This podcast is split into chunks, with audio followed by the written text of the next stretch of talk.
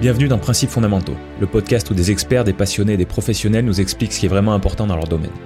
Si tu veux savoir sur quoi t'appuyer pour faire les bons choix et ne plus être perdu, tu es au bon endroit.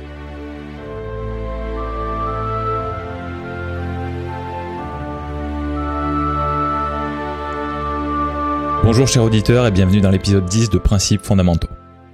Je reçois aujourd'hui une experte dans un domaine dont tout le monde parle et dont personne ne sait vraiment de quoi il s'agit. Le sexe. Euh, non, non, non le marketing. Pour cet épisode, qui est le premier à avoir un numéro à deux chiffres, le podcast pousse encore plus loin le concept du retour aux bases. En effet, avec mon invité, nous avons un long échange sur son parcours et ce qui a fait d'elle ce qu'elle est aujourd'hui. Alors si tu veux rentrer dans le vif du sujet du marketing, avance directement à 1h54. Mais si par contre tu veux être entraîné dans un échange ouvert et passionnant sur le parcours d'une freelance en marketing qui a beaucoup d'autres casquettes et qui fait bouger les choses à Clermont-Ferrand, prends le temps d'écouter entièrement cet épisode avec Justine Lost. Moi, j'ai grandi plutôt à, plutôt dans la ville, euh, dans la ville euh, moyenne, on va dire, en banlieue de Clermont. Euh, mais mais j'étais souvent chez mes grands-parents et mes grands-parents justement, ils étaient un petit peu comme toi, tu es, je pense, un peu dans, dans, des villages à la campagne.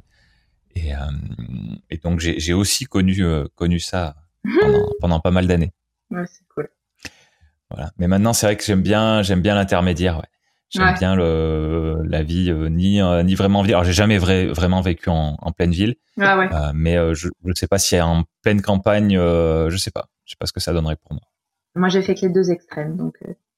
Ah oui. Ouais. ouais. D'accord. Et du coup, tu, je, je suppose que c'est évident, mais maintenant, si tu, si, si tu devais rechanger d'endroit demain, tu, ça serait ah ben, par la force des choses, ça serait à la campagne, vu que ma famille euh, élargie, on va dire, euh, ne pourrait pas vivre en ville. Je peux pas amener mes chevaux, je peux pas amener mes chiens qui sont des border collies euh, en ville, quoi. Ils seraient pas heureux. Donc moi, bah, ce qui, ce qui est bien pour moi, c'est d'être avec eux. Donc, par la force des mhm. choses. Après, voilà, je dis pas aller faire des séjours tu vois, des vacances, des week-ends, des choses comme ça. Enfin, j'aime bien hein, être en centre-ville, avoir plein de choses autour, etc. Mais je pense que maintenant, plus ça va, mieux je me connais et plus je sais que en fait, je suis bien, je suis bien au calme. Voilà. Ouais, ouais. D'accord. D'accord. Ouais, ça c'est un, c'est un, un, sujet que j'aurais envie d'aborder avec toi. Alors je sais pas, tu me diras ce, dont tu veux parler, mais euh, mais le fait que le fait que tu t'intéresses à pas mal de choses qu'on comment dire, qui ont pas de lien euh, direct, j'ai envie de dire. Euh, moi, c'est quelque chose qui me parle beaucoup parce que je pense que c'est un de nos points communs. Mm.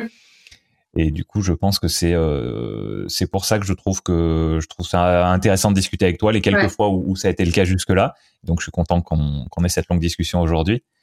Et, euh, et oui, et du coup, j'avais envie que tu me parles un petit peu de tes. Euh, donc, on, on, va avoir un sujet central, mais euh, mais avant qu'on y arrive, j'aurais bien aimé que tu me parles un petit peu de tes tes différentes passion euh, et, et, qu'on essaye de décoder un petit peu ce qui euh, ce qui fait que, que toi et, du coup moi aussi on est on est un petit peu comme ça. On est un petit peu euh, je sais pas si c'est le bon terme mais un petit peu touche à tout et ah et, spécialiste un petit peu enfin peut-être pour toi mais moi je moi je me vois plutôt comme un plutôt comme une sorte de généraliste plutôt comme un vrai spécialiste. Ouais. voilà. Donc j'aurais bien aimé qu'on qu'on aborde ce sujet là et, du coup on, on pourrait commencer tu me parles euh, un petit peu de, de toi, de, de, tes passions et, comment t'en es arrivé là, quoi. Bien sûr, ouais, ouais. Euh, alors effectivement, euh, moi, je, je, je, me suis toujours intéressée à beaucoup, beaucoup de choses et euh, euh, je pense que c'est à la fois un gros avantage d'être très curieux et à la fois c'est souvent une difficulté, euh, notamment au moment de l'orientation, que ce soit de, bah, de scolaire, euh, d'études supérieures, euh, de job, etc. Euh, parce que ben on t'oblige à faire des choix. Choisir, c'est renoncer. Du coup, tu te dis oui, mais non, j'ai pas envie. Ça c'est cool et ça c'est intéressant aussi et voilà. Et donc je pense que hum, ça m'a ça m'a un peu joué des tours dans mon parcours euh, ouais d'études et puis et puis après bah, jusque jusqu'à arriver dans la vie professionnelle euh, parce que justement voilà j'avais ce côté, je m'intéressais beaucoup à plein de choses différentes. Donc euh, bon le on va dire ce pourquoi les gens me connaissent le plus c'est c'est tout ce qui touche autour des chevaux. Voilà. Donc je ne sais pas pourquoi, je n'ai aucune explication, mais depuis que je suis toute petite, je suis passionnée par les chevaux. Il n'y avait pas de cavalier dans ma famille, les gens n'avaient pas d'animaux. Enfin, moi, je, je, suis vraiment très à l'aise avec les animaux. J'aime beaucoup le contact avec les animaux. Euh, sans doute parce qu'ils ont un côté très euh, honnête.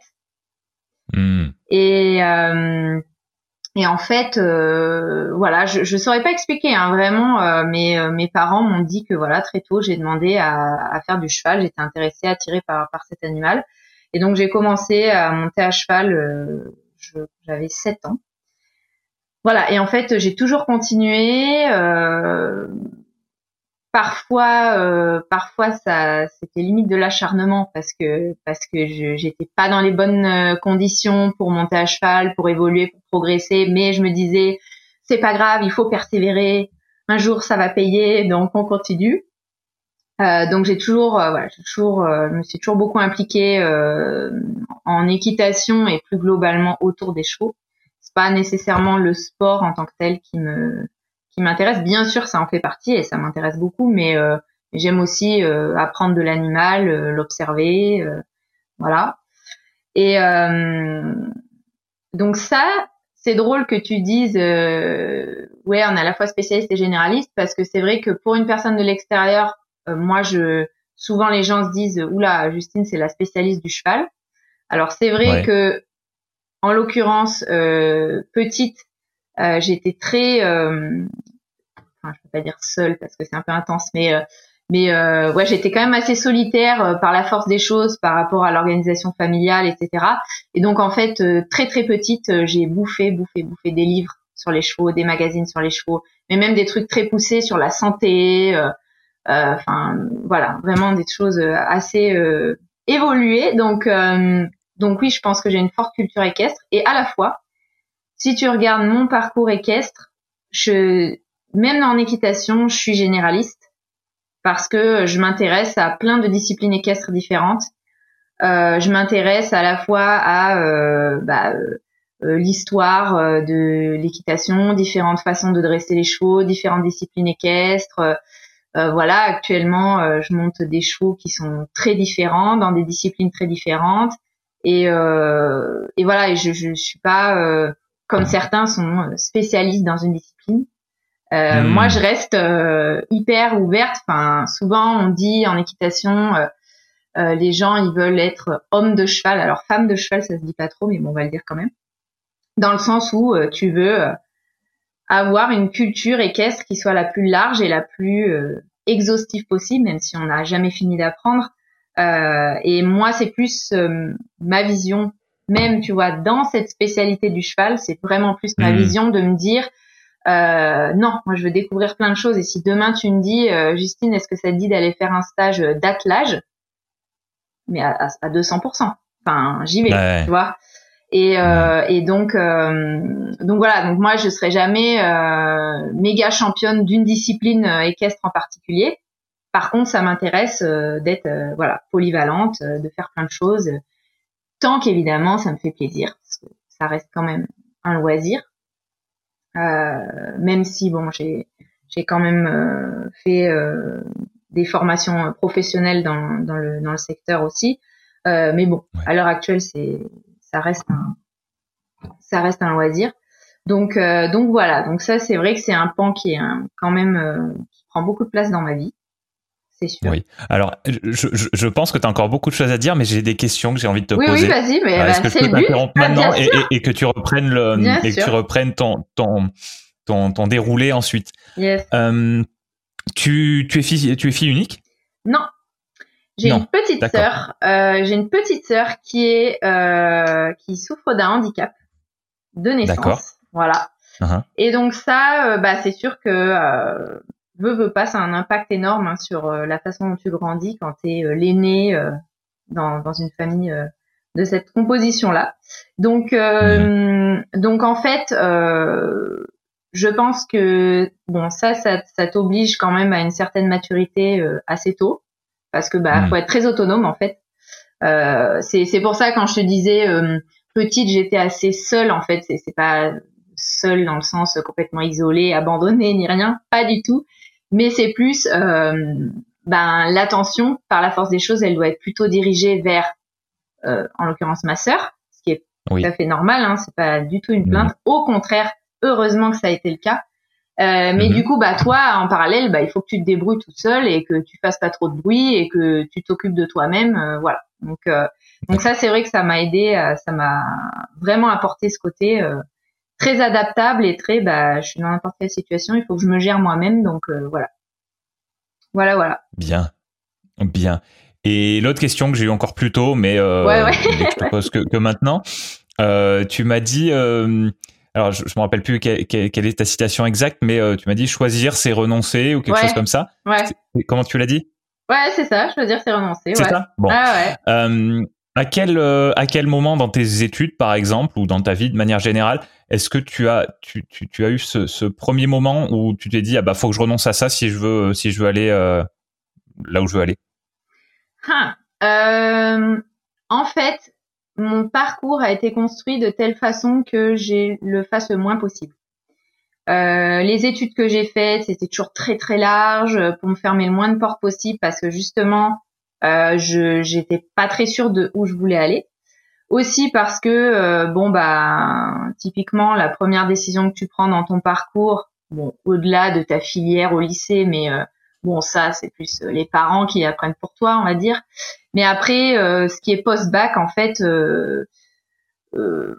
moi, je, bon, déjà, j'ai eu le bac assez jeune et je, enfin, concrètement, j'étais un bébé, hein, j'étais complètement immature. Enfin, j'avais zéro idée de ce que je voulais faire et et et en plus, je pense que que je voulais encore beaucoup faire ce qu'on attendait de moi. Donc, si tu veux moi, j'ai beaucoup grandi dans ce schéma de, euh, euh, mais sans doute aussi, ben voilà, du fait de, la constitution de ma famille et de, mon éducation, c'est de dire, bah écoute, tu fais pas trop de bruit, tu fais ce qu'on attend de toi, et puis euh, ça, ça ira très bien comme ça. Donc en fait, je pense que petite et même ado, ben j'étais un peu sur des rails, et puis en gros, c'est, ben tu traces ta route, mais tu restes sur ces rails-là, et puis ça va bien aller.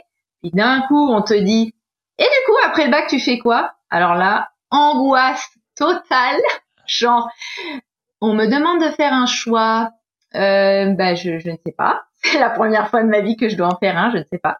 Donc, euh, donc toujours est-il que euh, ouais, ça a été une grosse source de stress et que j'ai j'ai j'ai fait des choix. Je peux pas dire par défaut parce qu'il faut pas exagérer, mais en tout cas, euh, euh, j'ai essayé de faire les choix forcément les meilleurs possibles avec l'information que j'avais à l'instant T, mais euh, euh, mais qui me laissait un maximum de possibilités ouvertes. Donc euh, c'est pour ça que j'ai fait donc une fac de langue étrangère appliquée et ensuite j'ai fait une école de commerce. voilà et en fait je quand quand j'ai choisi d'aller en langue étrangère appliquée, honnêtement, moi toutes les personnes autour de moi, elles allaient soit en prépa, soit en médecine. Moi, je me disais, mais hmm. les gars, moi, j'aime pas réfléchir. J'ai pas envie de me prendre le chou comme ça.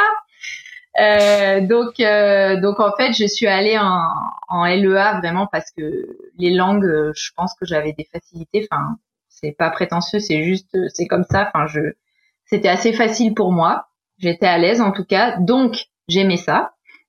Hmm. Et, et, donc je suis partie en, en, LEA en me disant bah voilà, ça me, en fait, euh, ça me laisse plein de portes ouvertes je vais aimer euh, étudier les langues étrangères. Ça te permet de découvrir plein de matières différentes. Franchement, c'est une chouette filière et surtout avec le recul, c'était vraiment une bonne décision dans la mesure où euh, justement pendant trois ans j'ai appris des trucs quand même, euh, mais sans me tuer à la tâche comme certains de mes potes qui étaient en prépa ou autres qui étaient hyper stressés. Et surtout, ça m'a permis de grandir, en fait, de mûrir, de savoir un peu plus qui j'étais pendant ces trois années-là et, donc euh, donc ça c'était assez cool. Plus que dans un cadre plus scolaire euh, comme euh, comme la prépa typiquement. Ouais, je pense. Après, honnêtement, je pourrais pas refaire l'histoire. Hein. Je je sais pas comment j'aurais réagi, mais honnêtement, j'avais tellement pas confiance en moi que la prépa, je pense que psychologiquement, je, je mes parents m'ont toujours dit, bah bien sûr que intellectuellement, tu aurais été 100% capable, y a, y a pas de doute. mais euh, mais c'est plus euh, ouais psychologiquement et puis tout simplement j'avais pas la motivation tu vois? Parce que quand tu sais pas vraiment ce que tu veux faire bah t'as pas ce, ce, ce, fichu objectif là qui va te driver qui va te te, te le faire étudier euh, jusqu'à une heure du mat pour avoir une bonne note etc et moi déjà j'avais de la difficulté quand même à me motiver déjà au collège et au lycée parce que bah justement la note comme objectif, euh, au bout d'un moment, euh, bon, c'est compliqué de se motiver juste avec ça. Donc je pense que ouais, j'aurais eu vraiment de la difficulté à me motiver. Alors qu'au moins, tu vois, en LEA, je trouve que euh, pour moi, être bilingue voire trilingue, c'est une motivation canon, tu vois. Du coup, je me hmm. disais bah ouais, attends, c'est génial parce que tu vois tes progrès, tu tu lis dans la langue étrangère, tu tu regardes des films en langue étrangère, tu vas à l'étranger, tu es super à l'aise. Enfin, ça, donc euh, je pense que pour moi c'était une motivation euh, ouais plus simple à trouver.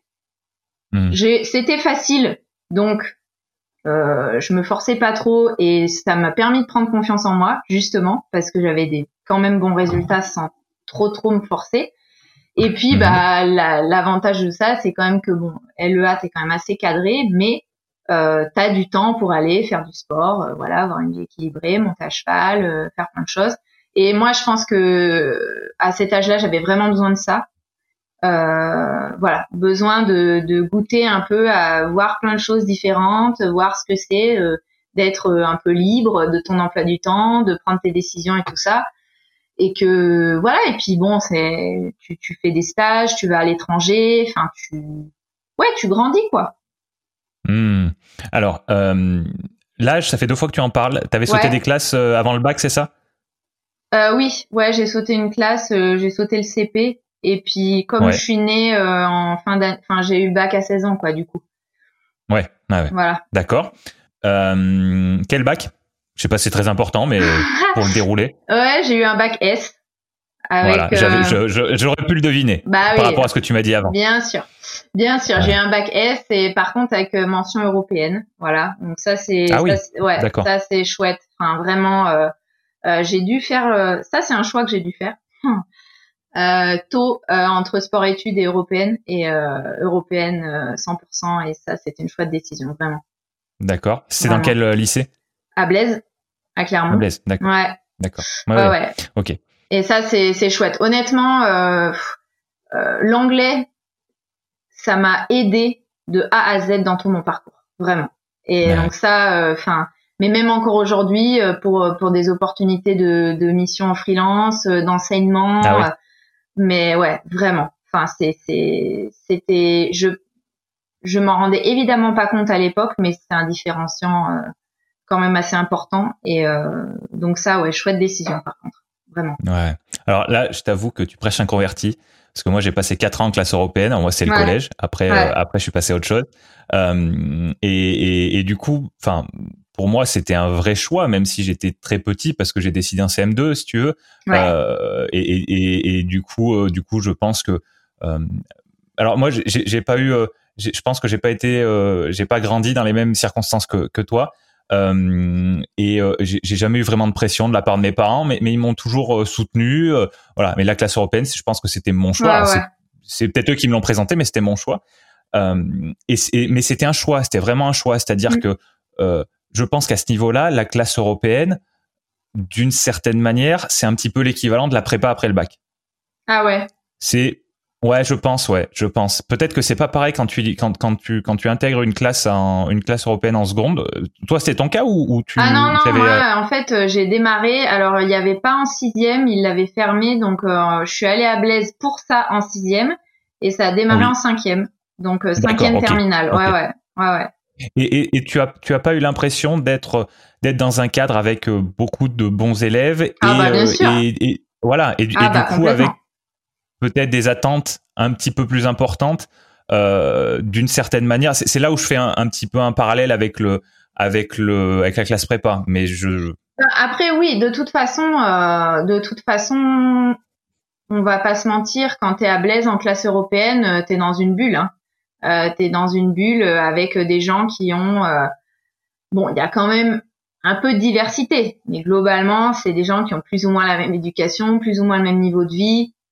Euh, voilà, les, les, les, professions des parents, euh, bon, euh, pas ultra diversifié. Donc euh, c'est sûr hein, que tu es dans cette bulle-là. Et moi, j'en avais vraiment conscience. bah aussi parce que justement, bon, moi, de, de fait de de mes centres d'intérêt, de des gens que je fréquentais aussi ailleurs, j'avais très conscience de ça, hein, que c'était très bourgeois, euh, voilà. Mais euh, mais du coup, je pense que malgré tout, j'ai quand même réussi, tu vois, à à ne pas m'obliger à suivre la même voie que ces gens-là. Tu vois, il y en a plein qui ont fait l'X, euh, il y en a hmm. plein qui sont médecins, euh, voilà. Mais euh, mais en fait, c'était c'était c'était chouette dans la mesure où moi j'étais quand même un peu dans l'état d'esprit de bah quitte à quitte à aller autant d'heures par semaine au lycée, bon bah quand même autant euh, faire les choses comme il faut. Euh, J'avais pas de pression nécessairement de la part de mes parents. Honnêtement, euh, j'étais très autonome, ils m'ont pas du tout embêté avec les notes, avec quoi que ce soit. Enfin, j'ai pas du tout de souvenir de ça. Mais euh, mais voilà, j'étais quand même motivée pour faire les choses à peu près comme il faut. Donc c'est vrai que pour ça c'était un cadre sympa parce que tu as quand même des des gens euh, qui sont assez brillants autour de toi. Euh, après, oui, je pense que le niveau, euh, nécessairement, le, niveau d'exigence était était probablement plus élevé que, que dans d'autres classes. Mais bon, pour moi, je, je voyais ça plus comme, tu vois, il y a certaines personnes qui voient ça comme un espèce d'élitisme, mais d'un point de vue négatif. Et, et, alors que moi, je me dis plutôt, bah écoute, la vie, c'est c'est faire ton mieux, quoi. Enfin, c'est donner ton 100%, quoi. C'est c'est c'est faire du mieux que tu peux euh, dans, dans tout ce que tu entreprends. Donc en fait, euh, ben si d'être dans cette classe, ça te pousse à être le meilleur que tu peux être, ben go quoi. Tu vois. Hmm. Alors je peux comprendre qu'il y a peut-être certaines personnes que ça décourage et je dis pas que moi ça m'a pas découragé euh, quand je me tapais 6 en physique, 4 en chimie et que ben j'avais des potes euh, bon bah ils avaient 18 19 à tous les à tous les DS euh, tu dis euh, bon bah voilà mais bon en fait je crois que je m'en foutais un peu donc voilà c'est mais mais oui c'est sûr que c'est une éducation particulière de passer par cette filière clairement mmh. ouais mais mais effectivement pour revenir à ton point de départ l'anglais qui est un plus phénoménal moi je, suis complètement d'accord mmh complètement d'accord. Moi-même, pour, pour te dire une petite histoire, donc moi, après, je fais des études de physique. Donc euh, j'avais rarement 4 et 4 et 6 euh, en, en, physique, en physique, mais euh, mais mais moi finalement c'était bizarrement c'est enfin bizarrement pas forcément, mais au collège c'était en anglais que j'avais mes moins bonnes notes. Ah ouais. Et ouais ouais parce que l'exigence était très très importante. Moi j'avais j'étais un des meilleurs en maths hmm. par exemple. Euh, mais euh, mais en, anglais, j'avais des, des notes vraiment pas bonnes parce que par rapport à la moyenne de la classe, si tu veux, j'étais, eh je faisais partie des, des, gens faibles. Hmm. Puis je suis arrivé en seconde dans une classe euh, normale, j'ai envie de dire, une seconde générale normale. Et, et là, bah, je me suis retrouvé le, le meilleur en anglais euh, sans forcer. Et euh, donc bon, mais ça à la limite, c'est pas très important, mais c'est surtout que c'est surtout que aujourd'hui, surtout aujourd'hui, j'ai presque envie de dire, ça m'ouvre à des ça m'ouvre à des contenus, ça m'ouvre à des ah bah, connaissances. euh... Ouais, vraiment. Bah c'est ça, c'est s'ouvrir le champ des possibles, euh, l'anglais et et euh, et moi en fait, tu vois, quand euh, il y a quelques mois là, j'étais donné une conférence euh, à des lycéens au lycée Lafayette pour au sujet de l'orientation et en fait je leur disais franchement si j'ai un conseil à vous donner, mais un seul, hein, c'est l'anglais. Franchement, moi euh, l'anglais, je l'ai appris euh, avec la musique. Enfin, tu vois, tu me poses des questions euh, sur la grammaire en anglais, mais j'ai zéro idée. Mais mais mais si tu si t'apprends par cœur des morceaux de rap que t'adores, et eh ben tu vois, tu les retiens les constructions de phrases. Même si bon, ah oui, t'as du langage pas toujours ouais, le rap, au milieu. Le, le, bah, meilleur, meilleur exemple. Bah honnêtement n'importe quelle musique, mais tu vois, faut trouver ton facteur de motivation. Mais je leur disais, voilà, faut, enfin, l'anglais c'est le truc numéro un qu'il faut, hmm. parce que voilà, c'est un champ des possibles énorme et comme tu disais, les contenus qui sont disponibles, les possibilités pour te former, euh, euh, selon le métier que tu vas faire, toutes les ressources que tu vas avoir à ta disposition pour t'aider dans ton job, bah ça va être en anglais. Donc euh, aide-toi toi-même en fait et bosse en anglais. ça, ça, ça, sera une, une citation extraite de, de ce podcast, c'est sûr. C'est sûr. C'est sûr que tu vas l'avoir passé sur LinkedIn, celle-là. Ouais, ok. euh, bien. Et du coup, t'as, t'as ou tes autres langues, parce que du coup, en LEH, je sais pas combien on en fait. Est-ce qu'on en fait deux? Est-ce qu'on en fait trois? Euh, c'était quoi? Alors, euh, moi, j'ai fait italien. Parce que justement, italien. ouais, ça c'était un autre choix de dire, de toute façon, l'objectif c'est bilinguisme anglais, donc euh, derrière il n'y a pas de pression pour prendre espagnol, je pourrais me débrouiller partout, donc italien, voilà, mon père avait adoré étudier l'italien et bref, on, a, discuté de ça euh, quand j'étais ado et on s'est dit ouais, non, l'italien c'est cool. Et vraiment, j'ai adoré ça. Et après, on avait le choix de prendre une troisième langue. Mhm. Et en fait, euh, moi, euh, comme je suis un peu un peu dingue hein, quelque part, j'ai pris la seule langue où il y avait quatre heures de cours par semaine au lieu de deux heures. C'était l'allemand. Ah. Parce que je me suis dit, bah Attends, si tu as 4 heures par semaine au lieu de 2, tu vas progresser deux fois plus vite. Donc, à la fin des deux ans. Ça semble logique. Voilà, donc à la uh-huh. fin des deux ans, tu auras fait 4 heures par semaine de cette langue pendant deux ans, ben, tu auras un niveau correct. Parce que pour moi, prendre une LV3 pour balbutier et euh, oublier tout ce que tu avais appris euh, au bout d'un an, c'était nul. Donc, je me suis dit, bah, quitte à faire cet investissement, autant le faire à fond.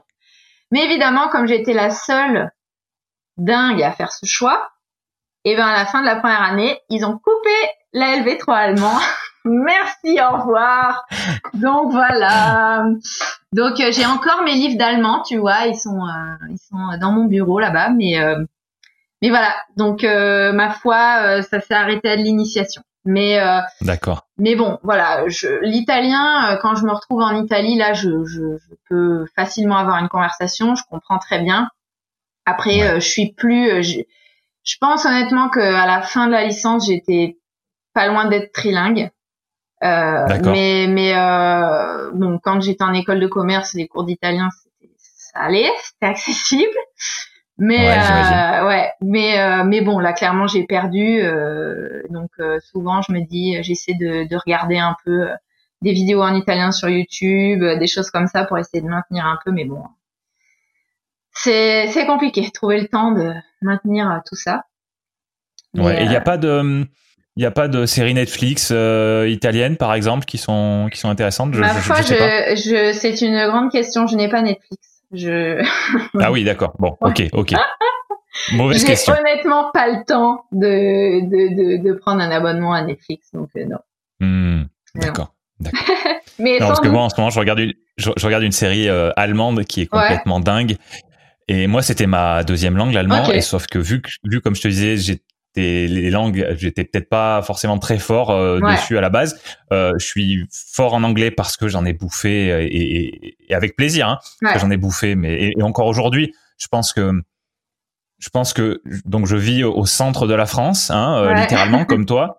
Et, et, pourtant, euh, et pourtant, je, je me considère un petit peu américain quand même. Ouais. Parce que parce que ben tout ce que j'écoute, tout ce que je regarde.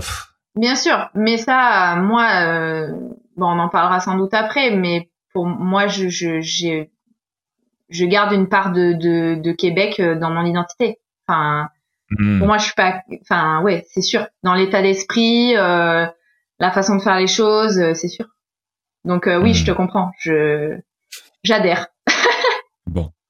Voilà. Mais, mais effectivement, malheureusement, la, la série, euh, la série allemande, eh ben, je la regarde pas en allemand, je la regarde en français, alors que. Et sous-titrée, non? regarde... Avec les sous-titres. Euh, ouais, euh, non, là, je la regarde en français, tout court. Et tu... ouais. Je la regarde pas en allemand, sous-titré français. Euh, non, moi, je te dis, euh, les sous-titres dans la langue, ça aide beaucoup. Euh, moi, ah par exemple, mon mari, quand il essayait de progresser en anglais, euh, je lui faisais regarder les, les, les séries avec les sous-titres anglais pour vraiment euh, l'aider à la compréhension et voir les mots euh, qui étaient employés. Mais bon, c'est sûr que ça demande quand même un certain niveau de compréhension, quoi. C'est ça, c'est ça. et, j'ai pas, j'ai pas une vraie volonté de progresser en plus. C'est ça le, ouais, ça. truc. On vient toujours au même truc, la motivation. Voilà. Ah ouais. Il euh, y, avait autre chose. Il y avait autre chose que je voulais te demander. Euh, mais je crois que je crois que c'est je crois que c'est parti. Ça reviendra peut-être après. Pas grave. Donc si tu veux, veux continuer un petit peu ton, ton, ton déroulé? Ouais. Bah, je sais pas, tu veux que je continue sur quoi? Sur mes multiples non, bah, tu, sujets Tu m'as dit, tu m'as dit que tu avais apporté le, LE, ah oui, le LEA. Ouais. Euh, et, et du coup, après, tu m'as dit école de commerce, mais. Euh, ouais, ouais. Je ne sais pas. Ok. Euh, donc, comme je te disais, LEA, ça a été vraiment un choix. On se ferme le minimum de portes et on va sur euh, les choses qui sont faciles et plaisantes, on va dire. Donc, euh, les langues étrangères. Euh, et en fait, euh, ben, c'est bien. J'ai grandi pendant ces années-là. J'ai donc fait un stage. J'ai été quelques mois à l'étranger. Euh, voilà. Et bah, été en Irlande. J'étais à Cork. D'accord. Voilà. Mmh. Bah, j'y suis allé aussi. Ouais. Mais pas longtemps. ouais, bah moi non plus. Hein, tu un semestre, ça passe très vite. ah non, mais moi vraiment pas longtemps. Ah oui, ok. Une semaine. ok, d'accord. ouais, c'est cool quand même. Et, euh, et en fait, bah, le problème, c'est que bah, c'est pareil, hein, la fin de la licence, euh, Justine, quelle est la suite? Bah, C'est une excellente question. Hein Donc, comme j'étais encore, euh, ben voilà, pas très sûre d'où je voulais aller, et, euh, et puis très influençable, vraiment très influençable, que ce soit par, encore une fois, ce qu'on attendait de moi et les autres autour de moi. Euh, bah, je, je regardais un peu ce que faisaient les autres. Donc, il y en avait plein qui aller poursuivre en master en LEA.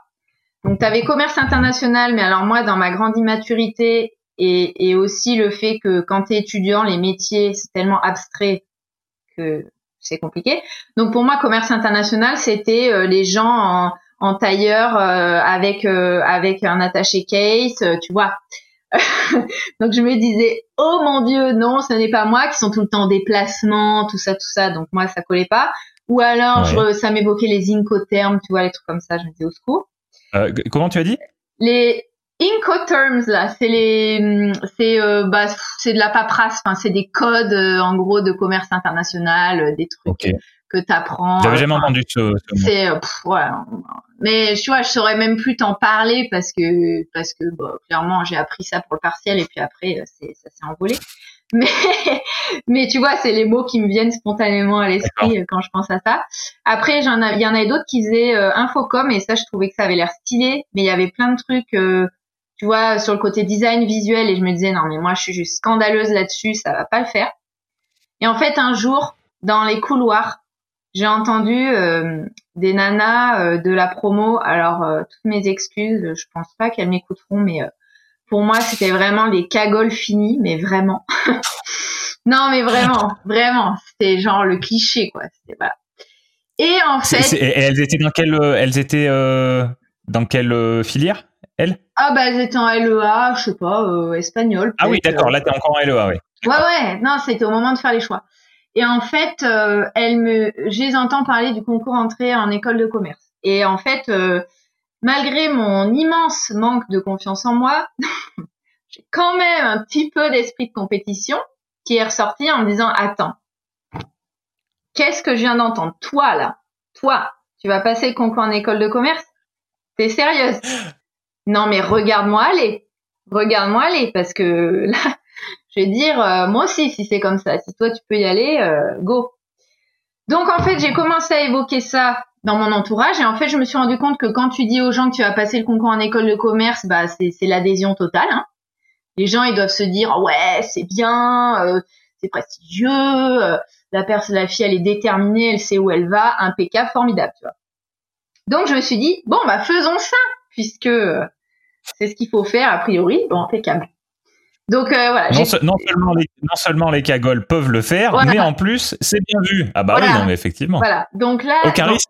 Donc, donc tu vois, tu vois le, le, le, le degré de réflexion quand même euh, sur mon parcours scolaire, c'est, c'est assez scandaleux. Mais en même temps, je trouve que c'est important de le dire parce que euh, euh, parce qu'il y a beaucoup d'étudiants qui sont très paniqués au moment de faire leur choix. Donc, j'aimerais dire que on survit même quand on fait les choix pour les mauvaises raisons. Ce que moi j'ai fait de toute mmh. évidence. parce que j'ai passé le concours d'école de commerce par esprit de compétition, un peu par conformisme et un peu parce que quand même ça avait l'air intéressant et que encore une fois ça me fermait pas beaucoup de portes. Et en fait, bah, quand j'ai passé le concours, je me suis dit les gars, si j'arrive à être prise dans la dernière école du classement, ça sera champagne, vraiment. Tu vois, je me disais euh, non mais moi, je suis le petit poussé quoi. Bon, en fait, ça s'est pas tout à fait passé comme ça. Et, euh, et du coup, bah, je suis rentrée à, à l'école de commerce de Grenoble euh, voilà. Euh, et puis euh, bah, j'y suis restée donc un an là-bas. Donc je suis rentrée directement en master 1, donc en deuxième année d'école, parce que j'avais une licence. Donc voilà, après la licence master 1, donc en école de commerce, où là j'ai fait un parcours tout en anglais. et puis ensuite j'ai fait une année de césure donc ça, c'est pareil, c'était vraiment bien parce que ça m'a permis encore une fois de mûrir un peu plus. D'accord. Euh, est-ce que est-ce que tu as eu un petit peu froid pendant ton année de césure? Pas du tout. Non? non. Ah, j'attendais j'attendais euh, j'attendais quelque chose, ce n'est pas venu, donc c'est plus tard? Non non, mon année de césure était à Clermont-Ferrand City, donc euh, tout s'est bien passé. Ah, j'attendais quelque chose ah, d'un petit peu exotique. Pas du, pas du tout. Non non, en fait non parce que parce que euh, en fait, donc j'ai fait mon école à Grenoble. Alors globalement, même si j'ai j'ai beaucoup de, de, de, gratitude par rapport à mon école parce que c'est grâce à cette école que je suis partie ensuite au Québec et que j'ai fait un double diplôme, etc. et que mon parcours a été ce qu'il a été. Euh, mais euh, quand je suis arrivée en école de commerce, je me suis dit parce que bon, pour moi c'était inespéré d'arriver dans cette école-là, Grenoble, qui était la meilleure école que je pouvais avoir avec le concours que j'avais passé. J'ai même pas passé le concours pour les écoles parisiennes, hein, parce que moi déjà, je pensais que j'allais être dans les les bas-fonds du classement, si tu veux. Donc euh, maintenant, il y a des gens qui me disent mais pourquoi t'as pas passé le concours des parisiennes? Non mais laisse mais c'était pas dans le champ des possibles pour moi en fait. Et donc euh, finalement, ben, j'arrive dans cette école qui était la meilleure que je pouvais avoir. Euh, et en fait, bah, je me suis dit non mais là Justine là, là, tu vois, en LEA c'était dans le jardin d'enfants, mais là, il va falloir que tu te bouges les neurones sévères parce que tu vas être avec des gens brillants, ok, et ça va taffer pas à moitié. En plus, tu as pris le parcours tout en anglais, donc retrousse-toi les manches parce que va falloir envoyer du bois. Ouais. Ah bah au bout de deux semaines j'ai compris. Hein. Ah là là, donc là c'était un peu la grosse déception. Hein. Euh, voilà, donc euh, bon bah en fait le jardin d'enfants s'est continué hein, globalement. J'ai poursuivi euh, pendant l'année à l'école de commerce.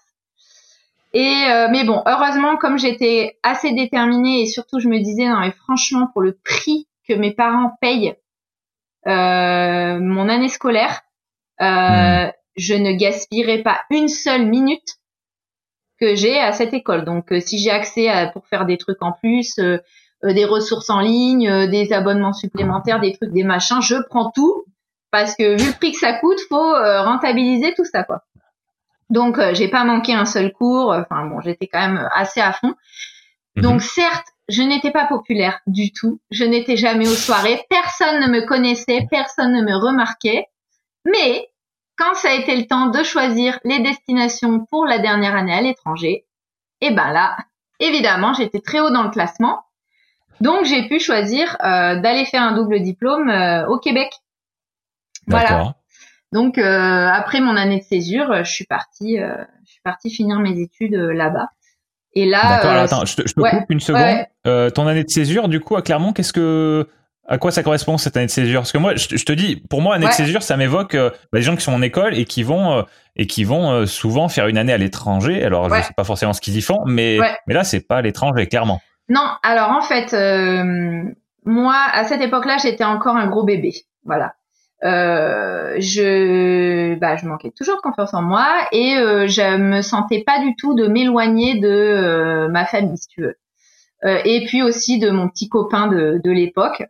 Euh, et donc, euh, et donc, si tu veux, euh, moi, je me disais, tu vois, même pour te dire, hein, quand j'ai passé le concours d'école de commerce, au début, je voulais absolument avoir Clermont parce que je ah voulais pas partir Clermont, tu vois. Donc heureusement, hmm. mon cousin que je bénis maintenant m'a téléphoné, il m'a parlé pour me dire, tu sais, c'est bien t'éloigner un peu. Donc finalement, j'ai été à Grenoble. mais bon, pour mon année de césure, concrètement, déjà j'ai galéré pour trouver une césure. Enfin, les, possibilités de stage que je trouvais, enfin les opportunités, c'était des groupes dans des gros cabinets de conseil, des trucs d'audit, beaucoup de choses à Paris euh, ou à l'étranger qui me tentaient pas du tout. Enfin, tu vois, moi j'étais trop flippée par tout ça, je me sentais pas du tout à la hauteur. Euh, euh ouais, ça me faisait peur, honnêtement. Hein. Enfin, tu vois, je pense maintenant, je sais que j'aurais eu les capacités euh, intellectuelles et d'adaptation, mais moi, je, tu me présentais ça, j'étais mortifiée, quoi. Hmm. Donc en fait, j'ai réussi à, à, trouver une césure chez Michelin. Euh, très original, n'est-ce pas? Je me distingue par l'originalité de ce stage. Hein. Et, bah, je, je sais pas, je sais pas quelle est la, proportion des auditeurs de principes fondamentaux qui sont euh, clermontois. Euh, pour, ah pour, les autres, euh, pour, pour les autres, ça a peut-être l'air assez original, mais effectivement pour les clermontois, c'est c'est du classique, quoi. En effet. Donc euh, oui, oui. Donc moi, je suis allée dans l'entreprise clermontoise par excellence. Et euh, franchement, ça, c'était vraiment super chouette. Euh, J'ai vraiment eu, enfin, pour moi, tu vois, la grosse difficulté qu'il y a avec les stages, oui, c'est formateur, oui, t'apprends beaucoup de choses, mais comme tout, j'allais dire, euh, service, t'es 100% dépendant des personnes sur qui tu tombes. Et moi, j'ai eu l'immense chance de tomber sur un maître de stage qui avait compris ce qu'est être un maître de stage, c'est-à-dire former quelqu'un et l'accompagner et euh, le faire monter en compétence petit à petit, lui consacrer du temps, lui expliquer les choses et tout. Donc 100% merci Sébastien. Euh, et donc en fait, euh, j'ai eu la chance de passer un an, puisqu'à l'époque c'était légal, maintenant ça ne l'est plus de faire des stages d'un an, mais à l'époque ça l'était. Et donc j'ai fait un an à la direction mondiale de la ligne produit poids lourd sur la partie Market Intelligence. Donc en gros, ça regroupait à la fois euh, les études de marché et tout ce qui est reporting et prévision de l'état du marché, des ventes, des parts de marché, etc. Euh, et donc c'était hyper diversifié. Le poids lourd de, de l'extérieur, tu dis, euh, ça n'a pas l'air sexy, hein mais en fait, c'est passionnant parce que l'activité poids lourd, c'est lié à l'état de l'économie, c'est lié à la géopolitique, euh, à, plein de choses en fait très très diversifiées. Et puis euh, et puis voilà, enfin j'ai eu la chance d'être d'être bien accueillie. Alors au début c'était un peu compliqué parce que quand même la direction monde à cette époque-là il y avait rarement des stagiaires ou pour ainsi dire il n'y en avait pas je crois. Je me demande si j'ai pas été la première. Donc si tu veux quand ils ont vu arriver la petite nana de 20 ans euh, avec euh, bah, manipuler des chiffres un peu confidentiels, euh, des études prospectives, des machins comme ça. Au début, c'était un petit peu compliqué, mais heureusement, au bout de quelques mois, ils m'ont vraiment fait confiance et c'est là où, c'est chouette d'avoir eu un stage d'un an parce que les six premiers mois, c'était en gros, on se regarde, on se jauge, on sait pas trop. Et après le sixième mois, euh, tout le monde était à l'aise. Euh, le directeur marketing Alexis Garcin, il me, il me demandait de lui préparer ses slides qu'il allait euh, présenter à Monsieur Sénard, donc qui était euh, le, le, dirigeant de, de Michelin à l'époque. Enfin, il y a les, les responsables produits qui m'ont fait travailler aussi sur leur présentation. Enfin, ça m'a, ouais, là, j'ai beaucoup appris. J'ai vu plein de métiers différents. Les choses devenaient plus concrètes. Euh, j'ai senti qu'on me faisait confiance. L'anglais, merci à 2000%, évidemment. Euh, et non, non, franchement, ça a été une, ça a été une expérience très très chouette euh, cette année chez Michelin. C'était pas évident parce que voilà, j'étais dans un secteur où il y avait, enfin, un service où il y avait pas du tout de jeunes. Hein. Euh, no offense aux personnes qui travaillent dans ce service, mais bon voilà. Et vu que c'était des seniors euh, plus plus, ben forcément ils avaient tous euh, quand même des années de carrière derrière eux. Euh, donc voilà, de ce côté-là, c'était, j'étais un petit peu isolée, mais euh, mais par contre, ouais, euh, ils m'ont donné accès à des réunions, à des des trucs vraiment super intéressants. Donc j'ai énormément appris euh, pendant cette année-là, clairement. D'accord, d'accord. Et puis oui, et puis quand tu quand tu tu rentres dans la dans la grande famille Michelin, je suppose que tu dois faire des contacts, que tu dois que tu dois te, sentir peut-être encore plus clairement toi qu'avant. Je me trompe? Ouais, alors ben en fait, ce qui était bien, c'est que Sébastien, mon maître de stage, il venait juste d'être embauché et il arrivait de Paris. Et en fait, euh, c'était chouette, je pense, de découvrir Michelin en même temps que lui, parce que mhm. du coup, euh, il arrivait avec son point de vue extérieur. Euh, et, donc, en fait, bah, au fur et à mesure qu'il découvrait des trucs, qu'il comprenait des choses, qu'il progressait bah, dans lui, son intégration dans son nouveau poste, bah, il me retransmettait ses apprentissages à lui. Et euh, je pense que ça n'a pas dû être facile pour lui, hein, d'ailleurs, parce que bah, il est sur un poste où il était quand même assez attendu. Euh, il venait d'être embauché, et en plus, il avait euh, la petite stagiaire, voilà, qui n'était pas forcément habituel d'avoir des stagiaires à, ce, à cet endroit-là. Et euh, la petite stagiaire qui est peut-être une espionne russe ou on ne sait pas. Tout à fait. mais nous n'en parlerons pas ici, mais effectivement. Donc euh, non, non, franchement, euh, pour ça, tu vois, je c'était bien et c'était même rigolo parce que des fois, euh, moi qui étais vraiment auvergnate, ultra fière, voilà, ultra chauvine et tout, des fois, il me rentrait dedans violent parce que oh là là Clermont, oh là là les Auvergnats et tout ça, donc c'était assez rigolo, c'était un bon. Donc donc Ouais, je dirais pas que ça m'a fait sentir plus clermontoise. Par contre, euh, j'étais contente de voir l'envers du décor parce que bah, quand tu habites à Clermont, Michelin, c'est, tu vois, tu t'en fais un, bah, tu t'en fais, ouais, tu t'imagines des choses, mais tu t'en, tu, on, va dire, on va pas dire que tu t'en fais une montagne, mais tu t'en fais un volcan, quoi. Voilà, exactement. Et du coup là, le fait de voir, euh, ouais, d'être au cœur de l'entreprise, euh, c'était, chouette, vraiment. Ouais. Ouais, ouais, une bonne expérience. Donc, je me suis sentie un peu un peu euh, encore une fois la fille qui suit le chemin tout tracé, qui va faire sa césure chez Michelin. Quel manque d'originalité pour une Clermontoise. Mais bon, je dis c'est pas grave. Moi, j'ai fait ça dans. Par contre, mon stage en tant que tel était vraiment original au sein de Michelin, donc euh, donc non, franchement, c'était cool. Ouais, donc en résumé, en résumé, t'es passé par Blaise Pascal. Ouais. T'es passé, t'es passé par Michelin. Et après, qu'est-ce que tu as fait Tu t'es reconverti en, en, rugbyman et tu as, joué, as joué à côté d'Aurélien Rougerie, c'est ça? Alors non, euh, ça c'est vrai que quand tu m'as parlé au tout début, tu me dis euh, il faut que tu parles de tes différents centres d'activité. Bon, j'ai embrayé direct sur le cheval, on n'a pas couvert le sujet rugby, donc effectivement c'est un autre sujet. C'est un autre sujet. Euh, euh donc non, après euh, oui, le stade j'y étais toutes les semaines, j'étais aussi en déplacement sur les matchs à l'extérieur, donc ça c'est encore autre chose. Donc, donc, c'est vrai. Ah oui, c'est vrai, ouais. Oui, ah ouais, non, mais moi je dis ça comme une vanne en fait. Ah, je si, si, elle est passée, si elle est passée par le lycée Blaise Pascal, si elle est passée par Michelin et, et si euh, et si elle a joué entre guillemets euh, euh à l'ASM, euh, mais c'est bon. C'est un eh ben, cliché, c'est un cliché. Voilà, je suis navrée, je suis un cliché. Voilà. Oui, oui, tout à fait. Euh, oui, oui, bah l'ASM, j'étais abonnée pendant des années. J'ai fait. Ah oui. J'ai fait énormément de déplacements. Euh, je dirais pas que j'ai fait tous les stades de France, mais euh, pas loin. Euh, J'étais aussi en Irlande plusieurs fois. Euh, donc oui, oui, j'allais voir aussi un peu le 15 de France pour le tournoi. Euh, voilà. Donc, euh, mais par contre, ça, moi, j'ai commencé, j'ai commencé très tôt parce que j'ai commencé en 2003. Donc à l'époque, l'ASM était dans les bas-fonds du classement du top 16 et pas du tout mhm. glamour comme ça peut être maintenant. le stade, il avait ouais, deux toi, tribunes en toi, une vraie en fait.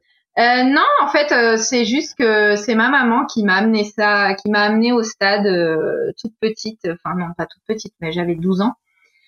Euh, et voilà, et après, ben, ça, ça m'a plus quitté. J'ai continué à y aller. Et, et, oui, oui, à une époque, à une époque, j'étais vraiment très, très, très, très impliquée, à fond la caisse. un peu trop, mais comme je disais, à cette époque-là, j'étais très influençable et j'avais euh, j'avais vraiment besoin de me sentir euh, faire partie d'un groupe en fait parce que j'étais très insécure et euh, et du coup c'est vrai que ce côté faire partie du, du groupe de supporters tout ça tu vois il y avait ce côté cohésion fierté donc ça m'a apporté je pense à à une époque à une époque de ma vie mais après je garde Maintenant, je suis un peu moins, euh, mais bon, même quand j'étais au Canada, hein, je regardais à distance. Euh, j'ai même vu une finale quand j'étais en Australie, donc je m'étais levée au milieu de la nuit pour voir la finale. Enfin bref. Mais euh, mais bon, je voilà, je maintenant je suis avec moins d'assiduité, mais par contre, je pense que bon, j'ai quand même une j'ai pas une culture rugbystique aussi forte que ma culture équestre. Mais euh, voilà, j'ai aussi plein de bouquins de rugby, euh, d'autobiographies de, de, gens euh, dans le monde du rugby. Euh, oui, oui, ça fait clairement partie de, de ma vie aussi, ouais. Voilà. D'accord. Eh ben, je pensais pas que tu allais me répondre ça, mais bien joué. Bah, ouais, c'est ça. Donc même quand j'étais, même quand j'étais à Cork, tu vois, j'allais voir le Munster jouer. voilà, j'ai toujours, toujours gardé ce, cet aspect rugby avec moi. Voilà. d'accord, d'accord. Bah tu ne t'y attendais pas, mais Ah non, Là, tu m'as eu, là. Là, franchement, eh ben moi qui pensais faire une bonne vanne, tu vois, et eh ben ça s'est retourné contre moi. Voilà. Donc, euh, donc oui, oui, le rugby, euh, le rugby et la SM, oui. Euh, j'ai même, j'ai même travaillé au stade. Quand j'étais gamine, je vendais la bourriche, tu vois, aux abords du stade. Donc, c'était là-dedans. Ah ouais, ouais, une vraie de vraie, quoi. Ah, ouais, je sais pas, mais en tout cas. Ah bah si, quand même, quand ça fait aussi longtemps et. Oui, oui, non, après, j'étais, j'étais à fond et, et, j'aimais vraiment, euh, ouais, ouais, j'aimais vraiment l'ambiance et le sport. Et après, c'est vrai que quand j'ai grandi, euh, que je suis devenue ado et jeune adulte, c'était très pénible parce que, euh, euh parce que, euh, ben, quand t'es une nana qui a 18 ans au rugby, eh ben les gens ils partent du principe que tu es là pour chercher un mec, tu vois. et du coup, c'est très réducteur parce que les gens ils ont tendance à dire ah bah oui, tu vas trouver un copain, machin. Et j'ai eu plusieurs fois hein, des, des, expériences de, de, gens qui me disaient euh, euh, même d'amis de mes parents hein, qu'on croisait au stade et qui disaient alors Justine, oh bah tu vas bien trouver un espoir. Et c'était tellement offensant, honnêtement que j'ai, enfin ouais. Donc à une époque, je, je, je on va dire que je, je, revendiquais le fait d'aimer le rugby, mais pas trop parce que euh, je me disais non mais je vais passer pour la nana euh, qui, qui, veut à tout prix euh, se trouver un mec au rugby. Et c'était pas du tout ça. Moi, c'est ma maman qui m'a amenée toute gamine et moi j'adorais surtout l'ambiance, la convivialité, enfin le sport, toutes les valeurs qu'il y a autour de ça. Euh, donc oui, c'est sûr, il y a des mecs musclés, mais enfin, ça va, tu vois. Je, je, je, suis pas euh, en train de baver euh, sur le bord du terrain. Non, c'est pas, pas le truc. Donc, ouais, non, mais j'imagine que ça, que ça peut être particulier dans, dans tous ces, dans tous ces milieux qui sont ultra dominés par un genre. Ouais. bah, quand tu appartiens à l'autre genre, tu que, que, que, tu sois dans le cliché ou que tu n'y sois pas, ah c'est pas facile. Hein Ouais, ouais. Après, euh, après, honnêtement, euh, tu vois, le, le... aujourd'hui, je sais pas, parce que j'ai vraiment l'impression d'être une vieille aigrie quand je dis ça, mais bon, tout le monde dans le monde du rugby va te dire, euh, le rugby, ça a changé, le public a changé, l'ambiance a changé, c'est plus de l'amour et tout. Bon, bref, que ce soit vrai ou pas, moi, j'observe quand même que quand, tu vois, ma mère me laissait partir sur des déplacements en bus avec euh, tous les groupes de supporters, alors que j'avais, j'ai commencé, j'ai dû faire mon premier déplacement, j'avais 16 ans. Mmh. Euh, ben, il n'y avait pas un majeur avec moi spécialement. Euh, j'étais mmh. avec une copine, ou enfin voilà, mais je veux dire, on était mineurs, on partait comme ça dans les bus, etc. je veux dire, à aucun moment je me suis sentie en danger. Oui, il y avait, la, oui, il y avait de la bière, ça collait bien, tout ça, tout ça. Mais je veux dire, euh, ça a été toujours extrêmement euh, respectueux mhm. dans mon expérience. Je dis pas que c'est, ça sera le cas pour n'importe quelle jeune femme qui, qui aura fait des déplacements de rugby ou qui aura été euh, beaucoup beaucoup au stade. Mais euh, mais voilà, je pense que voilà, j'aurais j'aurais fait ça dans un autre sport. Je sais pas si ma mère, enfin si mes parents m'auraient laissé partir comme ça avec des groupes dans des bus où oui, j'étais pas la seule nana, hein, mais bon, il y en avait quand même pas beaucoup. Hmm. Et, euh, et, honnêtement, non, non, franchement, c'était, il y avait quand même une très bonne ambiance. Et puis, bon, j'ai eu de la chance hein, de tomber sur des gens qui étaient, qui étaient plutôt sympas et responsables. Mais, euh, mais oui, j'ai vu, j'ai vu pas mal de trucs. Euh, j'ai vu la déchéance de près, on va dire, hein, quand tu fais beaucoup de déplacements, beaucoup de tours des stades. Voilà, tu, ouais, ouais, ouais. C'est un apprentissage comme un autre. D'accord. Bon. voilà. Bon, et t'as vu, euh, du coup, t'as vu, euh, as vu euh, toutes les toutes les grandes victoires de l'ASM. Tu les as, t'étais présente ou au moins tu les as vues à la télé?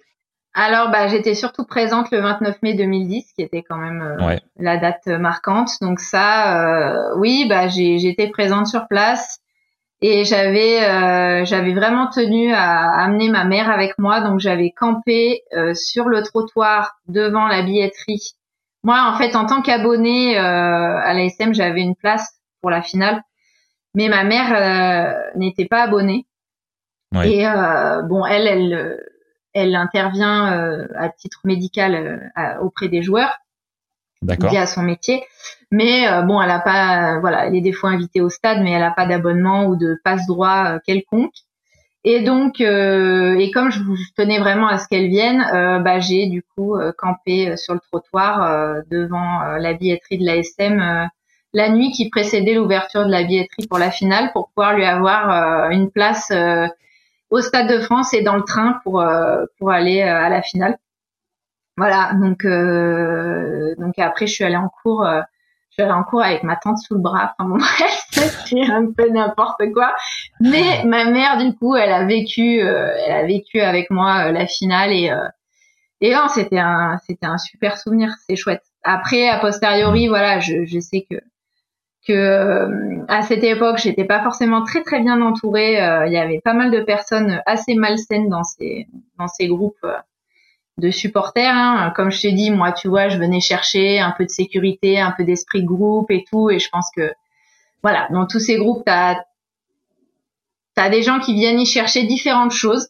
C'est pas toujours très sain. Donc voilà, donc je pense que voilà, a posteriori, je me dis ah c'était cool, mais ah, bon, je n'ai pas super bien entourée quand même, mais bon, au-delà de ça, ça reste quand même euh, vraiment un, super souvenir. Donc oui, j'ai été, euh, j'y étais, j'ai tout gardé, euh, les, les billets, les unes de journaux. j'ai été après le lendemain, donc j'étais au premier rang, place de Jaude. Donc je suis en photo dans tous les, les bouquins, les, les coupures de presse. tu vas à l'aventure, tu vas au musée de l'ASM, je suis en photo aussi. Enfin bref, voilà. Donc euh, non, ça a été ça a été ma période euh, beauf puissance 10, tu vois. On a des périodes comme ça. Moi là, j'ai eu cette période-là. voilà, j'assume. Mais mais c'était quand même chouette, franchement. Ouais. Ouais ouais. C'était excessif par certains moments, mais bon après je me dis c'est bon, j'avais 18 ans. Euh, bon bah quand on a 18 ans, on, fait un peu des excès. Euh, on est un peu trop passionné, un peu trop intense. C'est comme ça, c'est normal. Et après, on apprend la mesure. bon. Bon, et eh ben c'était une belle parenthèse sur le rugby et sur ton et, sur non mais c'est moi moi c'est aussi ce que je cherche euh, c'est aussi ce que je cherche avec ce podcast c'est euh, c'est évidemment à chaque fois euh, creuser un sujet mais mais avoir avoir tout l'humain autour et voilà, et je pense que ça, ça en fait, euh, ça en fait clairement partie. Et je m'attendais pas du tout à ça. Et en fait, à chaque fois que, hum, pour le moment, tous les gens euh, que j'ai eu euh, jusque là sur le podcast, c'est tous des gens que je connaissais plus mmh. ou moins avant. Toi, je pense que sur les, tu, tu seras, tu seras l'épisode 10 sur les 10 premiers épisodes. Je pense que tu es la personne que je connaissais le moins. Ouais, bah voilà. Tu vois. Mais, mais, mais mais du coup, euh, à chaque fois, euh, ou quasiment à chaque fois, en tout cas sur les épisodes récents, peut-être que je pose des questions un peu différentes, je sais pas, mais je découvre quelque chose sur les gens que je connais à chaque fois. Ah bah oui. Bah ça, c'est quand même très chouette. Ah bah voilà, tu vois. voilà. Et là, là, tu m'as, là, tu m'as eu avec le rugby, donc, euh, ah donc voilà. Donc je suis content, je suis content qu'on en ait parlé parce que j'ai l'impression que ça, ça fait partie de toi, ça a fait énormément partie de toi, ça doit ah encore un petit peu faire partie de toi. Et donc, je pense que c'est bien qu'on ait qu'on ait un petit peu parlé de ça. Et puis ça fait part des T'as beaucoup parlé de Clermont, t'as beaucoup parlé de l'Auvergne, euh, et, et bah, clairement le, club de, de, rugby de la SM, c'est euh, c'est un, ah, c'est sûr. un porte-étendard de l'Auvergne, quoi. Ouais, ouais, c'est sûr. Bah, comme je disais, je suis un peu cliché, hein. mais, mais j'assume. J'assume. Mais c'est pas grave, c'est pas grave. Voilà, le tout, c'est d'être, euh, c'est d'être fidèle à soi-même, je pense. Ouais, ouais, carrément. Euh, du coup, si on reprend un petit peu le, si on reprend un petit peu le déroulé, euh, cette euh, cette année à cette année à Michelin de de, de stage, finalement, tu m'as dit, tu avais beaucoup beaucoup apporté. Mm. Euh, et, et après. Et après, tu retournes quand même à Grenoble ou où tu leur envoies les papiers, tu leur dis, bah maintenant, je veux aller en, je veux aller ailleurs. Alors non, en fait, c'est que ça faisait partie du cursus possible à Grenoble. Euh, en fait, à plein d'écoles de commerce où tu peux, ils ont des accords de double diplôme et euh, avec des universités à l'étranger. Et donc, bah, si tu es bien classé, euh, et ben, tu peux choisir ton université de destination. Donc moi, encore dans mon approche, je suis vraiment décidément un cliché de l'Auvergnat. Très euh, retour sur investissement. Mes parents payent ça un bras, donc si je peux avoir deux diplômes pour le prix d'un, eh ben on va pas se priver. Donc moi, j'ai regardé la liste des doubles diplômes qu'il y avait. Je voulais pas rester à Grenoble parce que franchement, j'avais été hyper déçue euh, de euh, pas de, enfin pas tant de l'enseignement ni de l'école, mais de l'esprit enfin de l'état d'esprit des autres étudiants, enfin tu vois de ce côté euh, enfin ultra cliché euh, de euh, il faut être populaire, il faut se murger tout le temps et et puis tu fous rien à l'école. Enfin moi je trouvais que quand même c'était un peu passé quoi à partir d'un certain âge, je suis grandi un peu quoi. Mais alors attends, je te coupe mais tu tu penses pas que c'est ça peut avoir un lien, alors je, je veux pas trop généraliser, mais que ça peut avoir un, un, peu, un peu un lien avec le type d'école que c'est, école de commerce? Le côté euh, vouloir être populaire. Parce que moi, j'étais en physique, ah, euh, il n'y avait pas de ça. Hein. Il n'y avait vraiment pas de ça.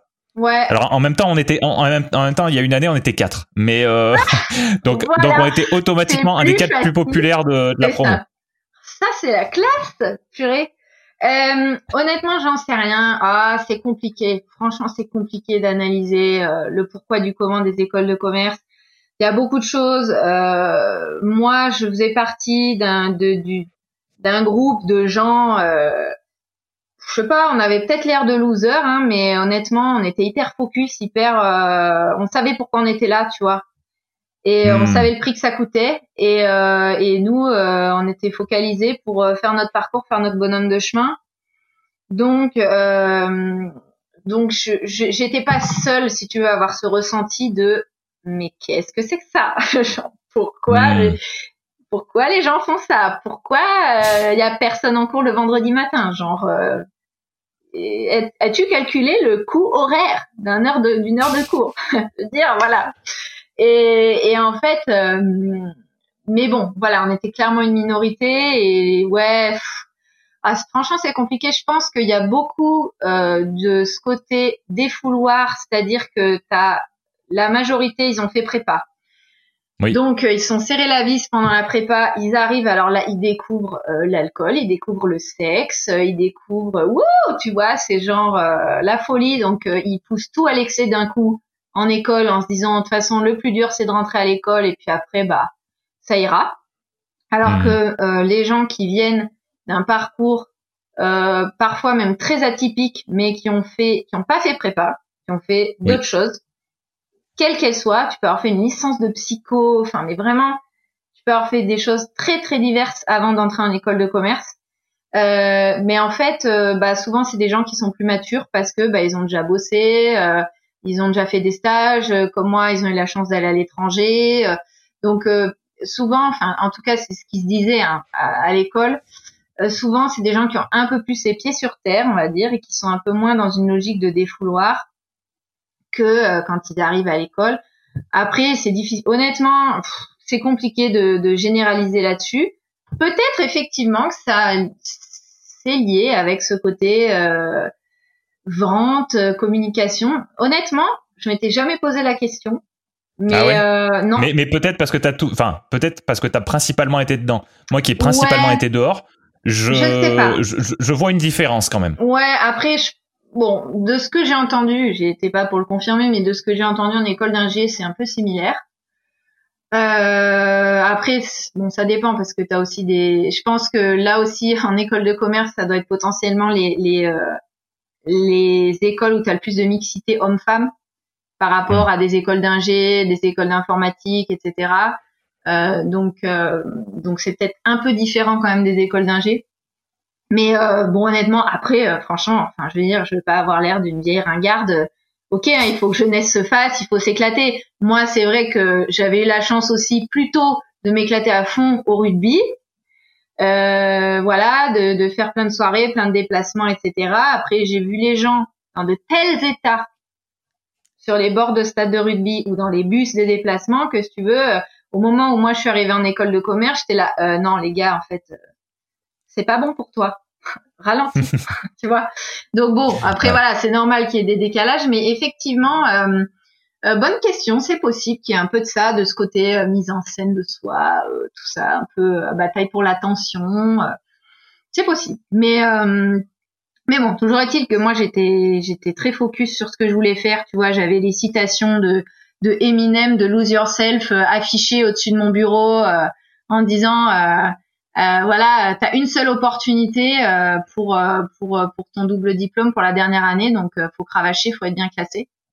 Ouais. Et, et, donc voilà, et en fait, bah, comme je te disais, je voulais faire un double diplôme, et donc j'ai regardé la liste des doubles diplômes à l'étranger que là, je m'étais déniaisée et je m'étais dit que quand même, il fallait que je profite de tout ça. Et, euh, et donc, euh, il y avait pas mal de possibilités euh, aux États-Unis et euh, au Canada.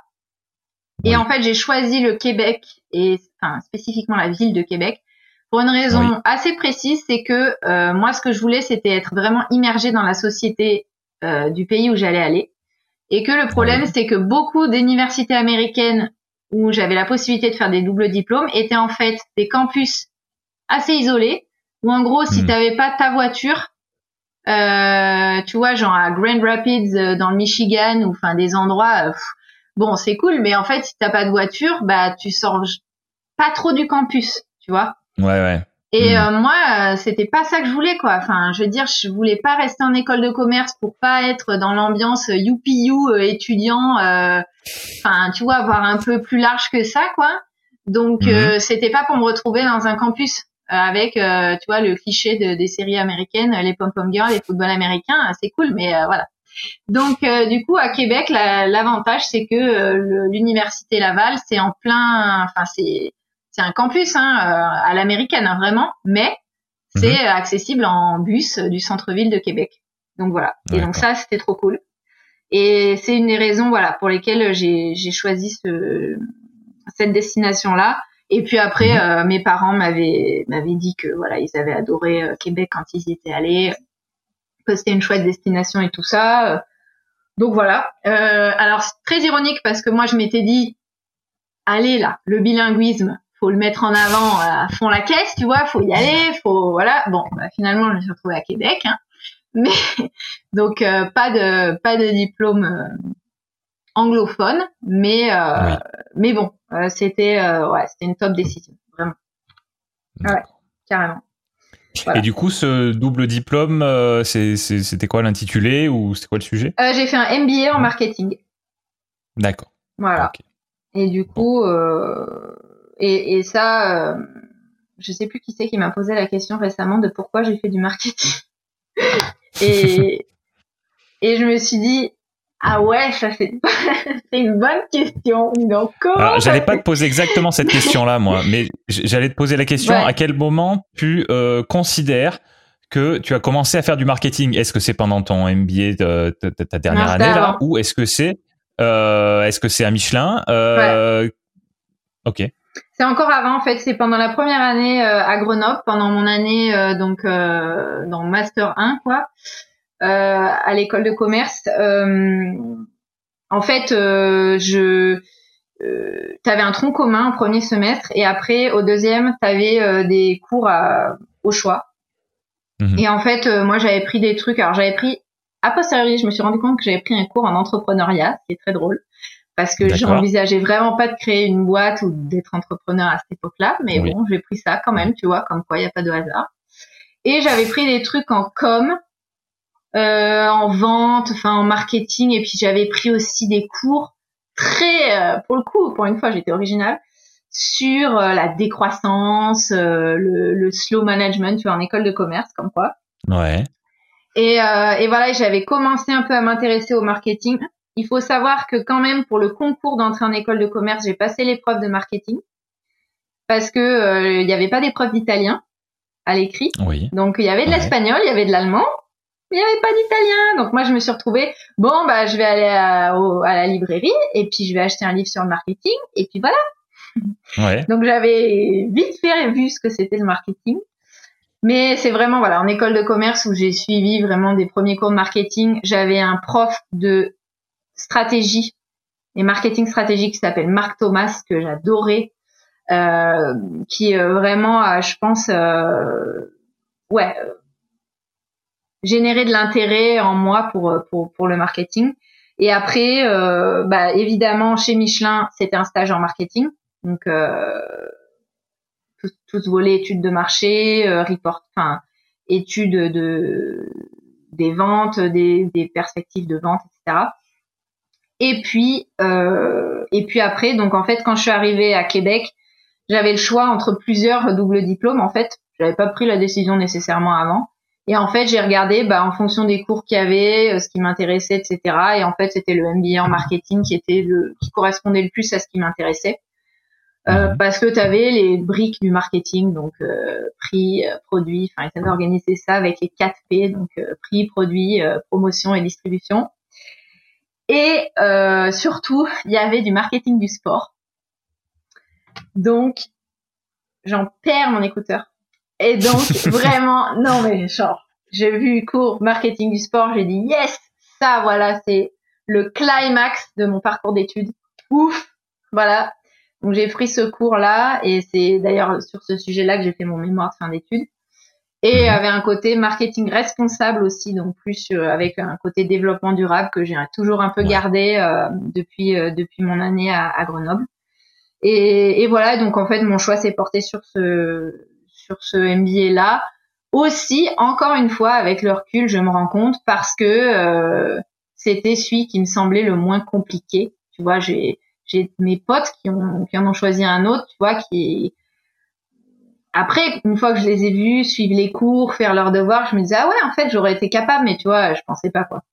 Donc je me suis dit ouais, ça ça ça ça c'est dans mes corps. Allez, j'y vais. et, et, voilà. Donc, euh, mais mais c'était chouette et honnêtement, euh, tu vois, pour moi, c'est là où je suis passée de, de où je suis devenue une grande personne. Je sais pas si on peut dire ça, mais tu vois, euh, où, où, où les études étaient vraiment sérieuses, vraiment avec, enfin, des, des vrais des vrais objectifs enfin en cours si tu veux c'est ta note tu l'as méritée quoi Fallait vraiment euh, hmm. travailler. Il y avait un haut niveau d'exigence, des gens qui étaient motivés, euh, qui savaient pourquoi ils étaient là. Euh, et, et, au final, du coup, euh, c'est, c'est, en fait, si, si j'ai fait mes, mes années d'études, elles m'ont servi à plein de choses, à, à, évoluer, à mûrir, à quand même, oui, euh, grappiller des connaissances à droite à gauche. Mais en réalité, moi, j'estime que quelque part, j'ai fait un an d'études. Tu vois, c'est cette année-là. C'est le MBA en hmm. marketing là-bas. C'est là où ah vraiment c'est ok. Là, ça se pose là. Euh, là, c'est solide, tu vois. Et euh, hmm. et, et, je, je... ouais, il y a, y a plein de choses que j'ai oubliées, c'est sûr. Mais en fait, euh, euh, la façon de faire était complètement différente. Et, et moi, j'essaie de vraiment garder ça dans ma façon d'enseigner aussi hyper pratico-pratique, hyper appliqué. Euh, tu fais des études de cas réelles pour des entrepreneurs à qui tu vas présenter ton travail à la fin du cours. Enfin, tu vois, vraiment euh, ouais t'es un peu ambitieux quoi et se faire secouer quoi. Enfin parce que euh, tu te fais challenger et que euh, bah ouais des fois tu te foires et que les les, les, les examens sont difficiles mais mais au moins ton diplôme à la fin t'es content quoi. Ouais, ouais je comprends. Voilà. Je comprends. Mm. à, à, quel moment ça t'est passé le, le côté ah non mais je vais aller faire ça parce que tel autre truc euh, je pense que j'ai pas le niveau ou parce que là je l'ai encore entendu sur ton sur ton sur ta dernière euh, dernière année d'études. Donc euh, à quel moment c'était passé et qu'est-ce qui a fait que ça t'a passé ou au contraire ce qui me surprendrait mais peut-être que ça t'a pas complètement passé. Non ça m'a pas, complètement passé c'est sûr. D'accord. C'est sûr après bon malgré tout je, je au long de mon parcours d'études, ça s'est quand même estompé petit à petit, vraiment. Mhm. Euh, et ce, ce choix de MBA, oui, c'est vrai que euh, en fait, il y avait, euh, j'ai, ouais, j'ai peut-être pas été complètement euh, exhaustive dans mes facteurs de décision. Oui, il y avait ça avec les différents MBA qui étaient proposés. Il y avait ce côté, le MBA en marketing, c'est dans mes cordes. Mais il y avait aussi autre chose, c'est surtout la façon dont je me projetais dans ma carrière et euh, cette, euh, ce côté euh, qu'ont certains euh, étudiants et enfin et que, que moi j'ai pas du tout de vraiment vouloir faire carrière dans une grande boîte, aller à l'international, voyager, tu vois, progresser. Ouais, un côté, je veux faire une carrière ambitieuse, je veux avoir un CV béton, tu vois, avoir des grands noms sur mon CV, toutes ces choses-là. En fait, c'est des trucs où moi, ben, par moment, je, je, j'absorbais ça des autres et je me disais, ah oui, c'est clair, il faut faire ça, c'est vrai, c'est ça qui est bien, tu vois. Et du coup, euh, je me disais, ah oui, oui, c'est vrai, il faut que je me secoue, là, là, attends, un peu d'ambition, hop, voilà. Et puis après, je bah non, mais en fait, ça me ressemble pas, tu vois. Et la preuve en est, euh, j'habite à Clermont-Ferrand, donc euh, forcément, c'est bien que euh, j'ai pas voulu faire une carrière chez Procter Gamble ou je sais pas où, faire, tu vois, des, des parcours professionnels ouais, qu'on peut considérer prestigieux ou pas d'ailleurs, hein, mais, mais c'est vrai que si tu veux, les, les, les cursus qui m'étaient présentés, quand je lisais les intitulés, je voyais ces carrières-là après, en découler, si tu veux. Je hmm. voyais que ça menait à ces types de carrières, ces types de postes, ces types de parcours de vie, parce que ben, ta carrière, c'est ton parcours de vie aussi. Donc, euh, et en fait, moi, j'arrivais pas du tout à me projeter là-dedans. Et hmm. en fait, euh, alors que euh, ce côté euh, euh, marketing pur et dur avec oui des applications en sport, en développement durable, en différentes choses. Peut-être que quelque part ça avait l'air moins prestigieux ou moins ambitieux, ou peut-être pas d'ailleurs, mais ça menait à un parcours professionnel et un parcours de carrière qui, malgré tout, était toujours extrêmement abstrait dans mon esprit. Hein. On est d'accord. Hein. Ouais. Mais euh, j'arrivais mieux à m'y projeter, tu vois, c'était plus plus réaliste pour moi, tu vois, quelque part. D'accord. Alors, qu'est-ce qu'est-ce qu'ils faisaient les autres du coup? Pour comparer? Qu'est-ce qu'ils sont devenus, tu veux dire? Non, euh, enfin éventuellement, mais surtout qu'est-ce que hum, quelles étaient tes autres options en fait? Celles qui te paraissaient euh, complètement abstraites et encore plus que, que, que le marketing. Ouais, euh, bah c'est pareil, c'était des comme comme à l'époque de LEA, c'était des trucs très tournés vers l'international. Euh, voilà, donc honnêtement, je me souviens plus des intitulés exacts, mais mais c'était des cursus où il y avait quand même plus de voilà un fort volet international, stratégie internationale, la finance. Euh, voilà, tous ces tous ces sujets-là. Et moi, euh, enfin, ça me faisait flipper ces trucs. Quoi. Alors que tu vois, le hmm. marketing, je me disais non, mais ça, t'inquiète, c'est bon, c'est du bon sens. Au moins, je comprends, j'arrive à me figurer de quoi on va parler dans ces cours-là. Donc, euh, tu vois, en fait, moi, c'est, je pense aussi ce qui a guidé mes choix ou mes non-choix dans tout ce parcours d'études supérieures, c'est aussi ce côté bah, il y avait plein de choses. Pour moi, c'était tellement abstrait, j'arrivais tellement pas à me figurer, mais, mais de quoi on parle dans ce diplôme? Non, mais je, tu vois, euh, que en fait, bah finalement, moi j'ai j'ai suivi un parcours où où, ouais, j'ai eu des surprises parce que je dis on parlait de choses que je m'attendais pas à avoir euh, abordées, mais euh, mais j'arrivais quand même à me projeter, à me dire ok ouais, on va parler de ça, ok c'est bon, ok, je vois je vois dans quoi je m'embarque. Hmm. Donc, euh, je pense qu'il y avait un peu de ça aussi. Et mais oui, ça, ça, a aussi quand même beaucoup trait à ce côté, euh, voilà, plan de vie, plan de carrière, etc. Et, euh, hmm. et donc, pour te répondre, non, je pense que ce côté, je choisis des choses qui sont dans mes cordes. Bon, oui, ça m'a pas complètement passé dans le sens où euh, même si maintenant j'ai quand même vraiment pris confiance en moi, euh, bah je pense euh, par rapport à l'expérience, tu vois, que j'ai acquise, par rapport aux choses que j'ai que j'ai pu mettre en place, voilà, mon parcours, voilà, je pense que j'ai aussi continué à mûrir, à, à grandir, à m'affirmer, à comprendre ce qui est bien pour moi, ce qui ne l'est pas, etc. après, je aujourd'hui, je mesure quand même aussi toujours les opportunités qui sont en face de moi euh, par rapport à ça. Alors ça m'arrive pour autant d'accepter des choses que j'ai jamais faites. Tu vois, on me mhm. dit est-ce que tu pourrais faire ça? Je l'ai jamais fait, mais je peux accepter quand même. Euh, ça, ça me pose pas de problème. Je me dis bah, je vais trouver un moyen, je vais me débrouiller, il y aura pas de souci.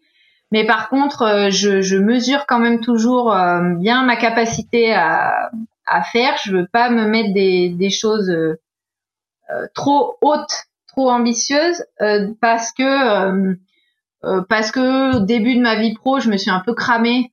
j'ai été beaucoup déçue. Euh, beaucoup de désillusions. Euh, donc euh, du coup maintenant je me dis attends, je préfère la jouer un peu safe et, et, faire des choses dans lesquelles je me sens à l'aise. Parce que là mon, mon, mon, compte mon compte bancaire de, de déception il est il est il est bien tu vois du coup du coup je voilà donc mais bon, enfin, ça n'a quand même rien à voir avec euh, ce que c'était quand j'étais étudiante. Euh, je pense que là-dessus, j'ai énormément euh, évolué, aussi grâce à mes différentes expériences hors hors parcours pro. Enfin, tu vois, parce que le sport a pu m'apporter, les, mhm. les, autres centres d'intérêt à côté, voilà, tout ça. D'accord. Fait que t'avances quoi. Hmm, je comprends, je comprends. Du coup, ton parcours pro, parce que là, on a fini tes études, euh, mais, mais ce qui nous intéresse aussi, c'est euh, c'est aussi ce que, ce que tu as fait après, ce que tu fais maintenant. Alors, je sais pas comment tu veux le présenter, mais moi, je veux, je veux savoir. J'allais dire, je veux tout savoir. Non, je veux pas tout savoir. Les expériences qui t'ont qui t'ont le plus, euh, qui t'ont le, le, le, plus frustré, déçu. Mm. Bon, on n'est pas obligé de s'éterniser dessus, mais non, non, mais, mais, mais à partir de là, je veux savoir, je veux savoir ce qui s'est passé ensuite, en fait. Ouais. Euh, donc ensuite, euh, si on, ben, donc j'étais toujours à Québec, j'ai fini euh, mon, mon, diplôme. Et euh, le gros avantage, c'est que quand tu obtiens un diplôme local, euh, tu as droit à un visa de travail post-diplôme. Donc tu peux hmm. rester pour travailler, voilà. Ouais. Et et en fait, donc j'ai profité de ça. Et et c'est un de mes anciens profs, en fait un prof, mon prof en management de produits et d'innovation j'avais bien aimé son cours parce que justement c'était très pratico-pratique, euh, c'était vraiment intéressant. J'avais, ouais, j'avais bien accroché euh, pendant ce cours-là. Et en fait, j'ai gardé contact avec le prof et je lui ai écrit. Parce que ça, c'est un gros apprentissage que j'ai fait là-bas. Euh, c'est que bah, c'est l'importance du réseau, c'est l'importance d'être proactif, de pas hésiter à solliciter les gens, y compris tes profs. Alors qu'en France, on a tendance à soit dire du piston, soit tes lèche-bottes, euh, soit voilà, tout ce truc là.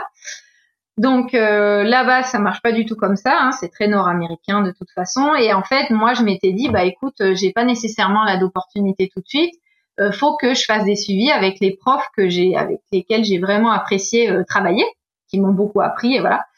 Et en fait, je pense que ce, cette matière-là, l'avantage, c'est que je crois que j'avais eu 100% au partiel. Un truc ah comme oui. ça. Du coup, je me suis dit, bah, tu sais, euh, voilà, c'est bon, je peux euh, éventuellement. On arrive en terrain conquis, quoi. Voilà. Et donc, en fait, j'ai envoyé un mail à ce monsieur, Dave, et euh, Dave m'a dit, ah, bah, super, ça tombe bien, je monte une start-up. Et j'aurais besoin de quelqu'un qui m'aide à étudier hein, le potentiel de marché de mon innovation.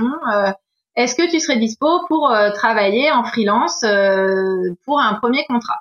Donc il faut savoir que moi, je commençais à m'intéresser à l'univers un peu de l'entrepreneuriat parce que c'est plus dynamique en Amérique du Nord que ça ne l'était à l'époque en France, parce que maintenant on a un petit peu embrayé sur le sujet quand même. Donc je commençais à m'y intéresser, mais on va dire que je n'étais pas une férue de ces sujets-là. Euh, moi, en bonne petite française, euh, bah je qui, qui fait ce qu'on attend d'elle, euh, moi je, je, voyez que mon objectif de vie, c'était le sacro-saint CDI, hein, n'est-ce pas? Donc évidemment, il n'y a pas de CDI, ça n'existe pas au Canada, mais euh, un contrat salarié à temps plein. Voilà. Oui. Et donc me voici face à cette personne qui me dit bah écoute voilà je monte une start-up est-ce que tu pourrais pas bosser pour moi? Donc à distance parce qu'il était à Montréal en tant que freelance bah formidable donc moi heureusement ça faisait quasiment un an que j'habitais en Amérique du Nord donc je m'étais détachée de mon état d'esprit très français, euh, très frileux, euh, tout ça. Et je m'étais dit, allez hop, une opportunité, youpi, go, on y va. Voilà. Et donc, me voici, freelance, à travailler en remote depuis mon salon pour un mec qui est à Montréal, à mhm. faire des appels à des boîtes d'édition à New York. pour une étude de marché que j'avais pondue moi-même, qui évidemment était pourrie de chez pourri et absolument pas fiable. Hein, maintenant, je m'en rends compte a posteriori. Et voilà, et en fait, c'est comme ça que bah, je suis devenue freelance dans le monde de l'entrepreneuriat. Donc, c'était euh, euh, un concours de circonstances, même si c'est une opportunité que j'ai provoquée. Hein.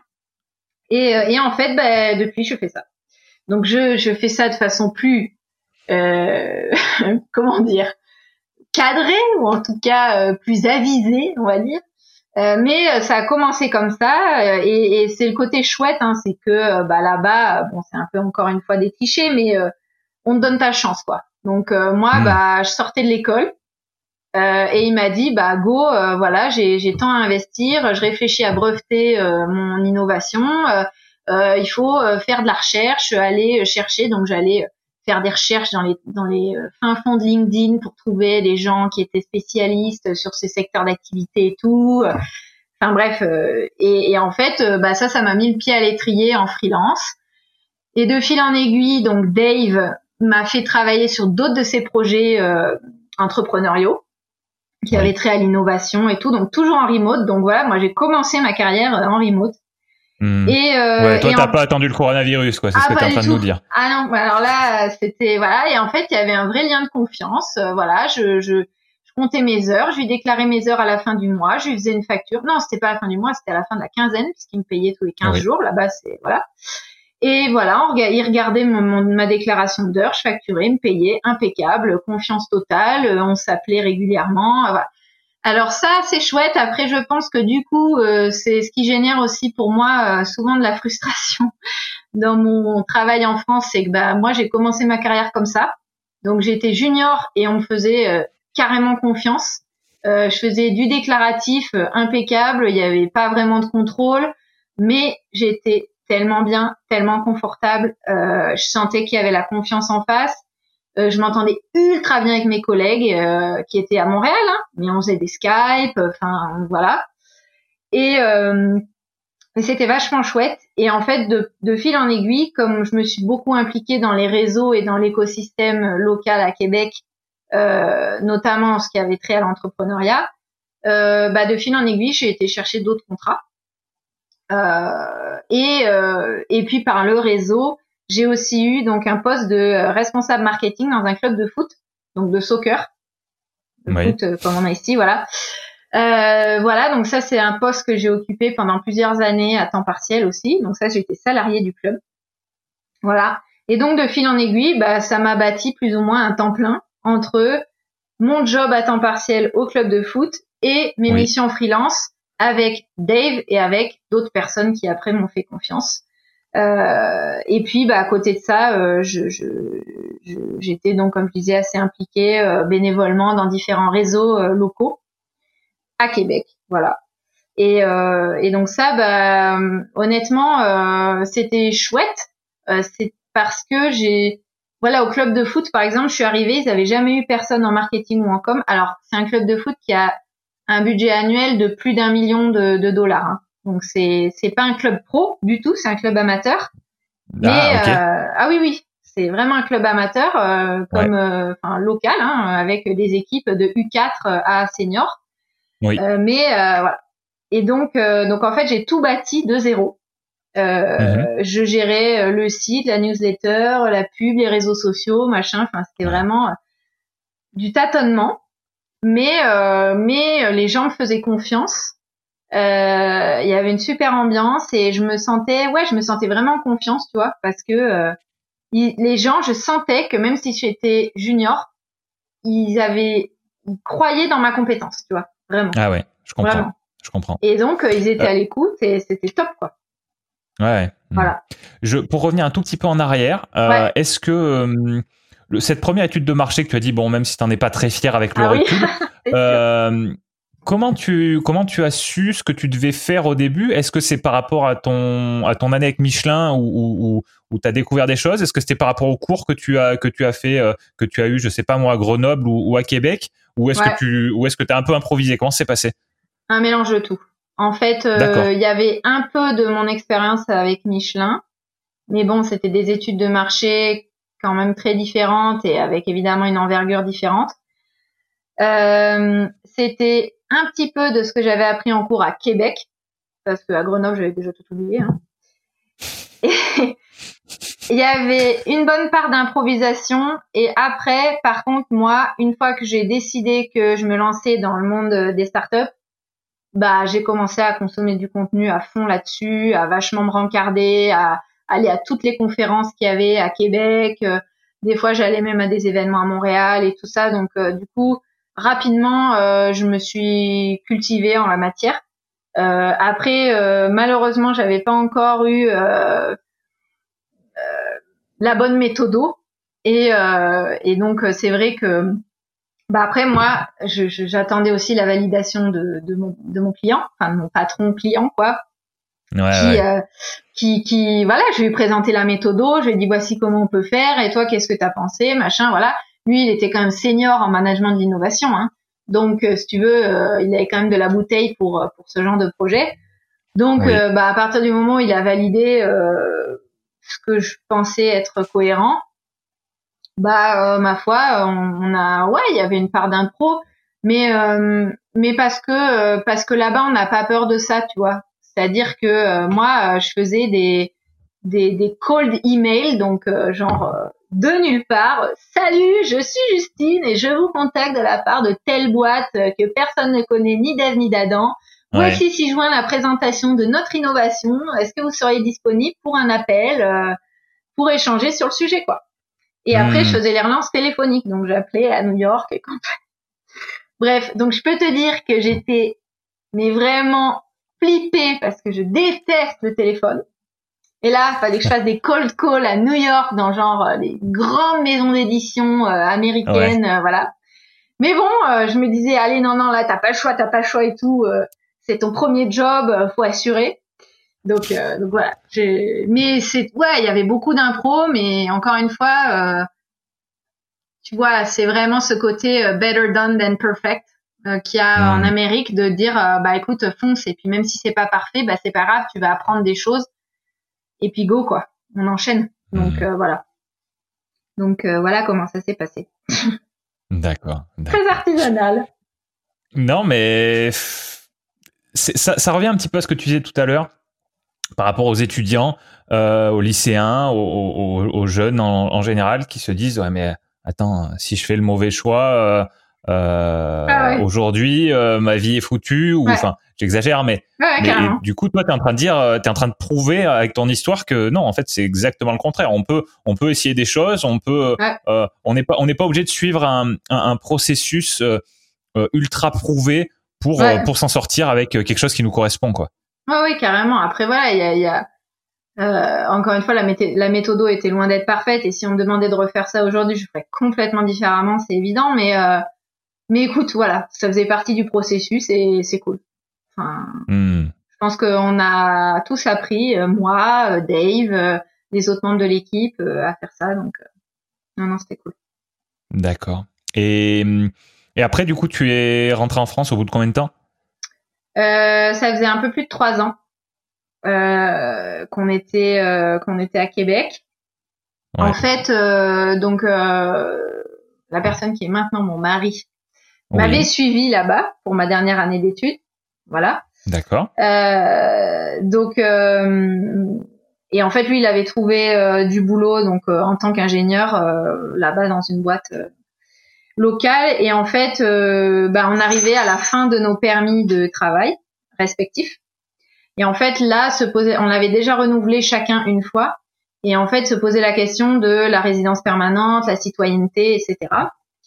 Euh, et en fait, euh, moi, en, bon, il y avait ce côté-là où en gros, c'était soit on investissait pour vraiment s'établir durablement là-bas, parce que après, si tu veux attendre d'avoir la citoyenneté, il faut quand même rester quelques années pour ensuite être libre de bouger avec ton passeport canadien.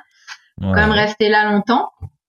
Et en fait, euh, bah nous on se disait, on était très très heureux là-bas. C'est sûr que professionnellement, euh, bon, le monde du travail était quand même un enfin, je peux même pas dire plus moderne, mais on va dire plus conforme à notre vision. Mhm. Euh, qu'on avait beaucoup plus. Plus libre peut-être? Ouais, ouais, pas forcément. Euh, non. Je pense pas qu'il y, y, y a, pas d'idéal, mais disons qu'après aussi le côté difficile, c'est qu'on a tous les deux commencé notre carrière là-bas, quoi.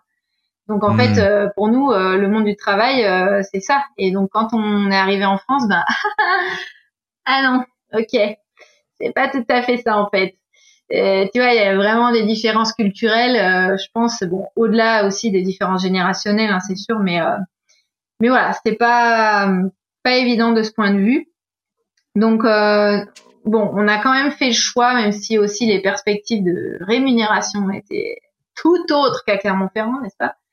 Mais mmh. euh, mais bon, on avait, on était parti pour un an à la base, hein, et on est resté un peu plus de trois ans. Euh, moi, ben j'avais quand même mon cheval qui était qui était en France. Euh, j'avais euh, ma, ma famille euh, et notamment mes grands-parents qui étaient euh, vieillissants. Et, euh, et, en fait, je me disais, ben en gros, si je rentre pas là, ben peut-être je repartagerai pas de vraiment du temps avec eux avant qu'ils s'en aillent. Et, mmh. et ça s'est avéré être vraiment une bonne décision parce que j'ai pu voir beaucoup, beaucoup mon grand-père pendant un an avant mmh. que qu'il décède. Donc ouf de cette décision, je me suis dit ouais, je vais trop regretter quoi si si je les vois pas. Ma sœur aussi, bah, hum, c'était difficile pour elle d'appréhender le fait que bah on n'était pas là. Alors oui, on se voyait sur Skype, mais bon, quand même, elle me manquait aussi. Euh, et puis, et puis, je pense réciproquement. Euh, voilà, je sentais que là, euh, bon, d'un point de vue familial, c'était quand même bien si je rentrais. et puis, et puis mon mari, lui, il a, bah, il est un peu comme moi, il est très à fond dans, dans ses sports et, euh, et il fait beaucoup de, de motos d'enduro et en fait euh, là-bas au Québec tu peux pas faire de l'enduro. Tu peux faire du ah cross, mais l'enduro euh, ça existe pas. Donc euh, déjà sa famille ils étaient tous estomaqués que pendant trois ans il n'ait pas fait d'enduro. Euh, pour eux, c'était inimaginable. Et quand même, bah voilà, c'est ça, ça faisait partie de son épanouissement et bah ça lui manquait quand même beaucoup, même si on a fait énormément de de sport, de vélo, de VTT de descente, euh, tout ça pour pour euh, bah, pas compenser, mais voilà, au moins bouger quand même. Et donc je pense que voilà, pour lui, il était un stade aussi où même s'il adorait, c'était pas ultra épanouissant pour lui. Donc euh, sur le long terme, c'était pas envisageable. Tu vois, même moi d'un point de vue équestre, c'est pareil, c'était assez limité. Je montais à cheval, hein. euh, je louais un cheval que je montais plusieurs fois par semaine, mais bon, c'était compliqué. Donc euh, voilà, c'est vraiment un ensemble de raisons, à la fois de visa, de, de famille, de loisirs, d'équilibre, d'épanouissement personnel de chacun d'entre nous. Mmh. Euh, qui a fait qu'on s'est dit bah écoute euh, voilà c'est peut-être le temps de c'est peut-être le temps de rentrer en France euh, donc ce qu'on a fait et donc ça va faire bientôt cinq ans maintenant oh, mon dieu voilà et, et voilà et, et, en plus voilà nous on rentrait vraiment avec avec l'état d'esprit nord-américain de ouais t'inquiète ça va être cool impeccable super optimiste et tout alors que bon, je voyais bien les gens qui me disaient non mais attends, t'es sérieuse toi, t'es freelance en marketing, en entrepreneuriat, et tu vas à Clermont-Ferrand. Non mais euh, je suis là non mais pas de souci, t'inquiète, ça va être cool. Ouais bon, mais euh, mais bon voilà, on, était euh, très optimiste. donc mon mari, là, il avait réussi lui à, à signer un, un, CDI avant même qu'on quitte le Canada. donc on avait quand même un point de chute. Et, mhm. euh, et voilà, donc euh, donc cette expérience euh, s'est achevée en juillet 2015. Voilà. D'accord. Ouais. D'accord. Et, et, en tant que freelance euh, qui faisait du télétravail déjà là où tu étais, ouais c'était pas envisageable de continuer de, de, de, travailler principalement avec des entreprises euh, canadiennes, par exemple Alors, j'ai, en fait, au début, j'ai continué. Euh, les premiers mois, je continuais. Je travaillais toujours pour Dave, fidèle au poste. Euh, et euh, il m'envoyait un peu des missions. Euh, j'ai bossé pour lui aussi parce qu'il organisait euh, des événements à Paris. Il avait du consulting aussi en innovation avec des boîtes françaises.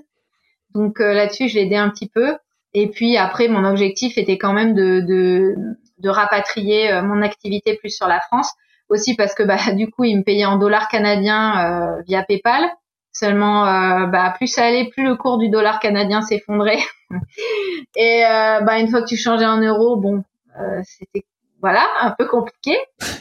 Donc, et puis bon, voilà, l'objectif c'était c'était c'était bien sûr de de garder contact avec ma vie québécoise, mais le but c'était, enfin moi si tu veux, mon, mon état d'esprit c'était vraiment bah maintenant euh, je suis dans l'écosystème euh, clermontois et, et, je veux participer et contribuer euh, localement à ce qui se passe parce que voilà je suis fière de ma ville et que et, et que j'ai envie que les choses bougent et et que même si c'est pas moi qui vais faire une différence de dingue bah si je peux modestement apporter ma contribution bah je suis à fond quoi.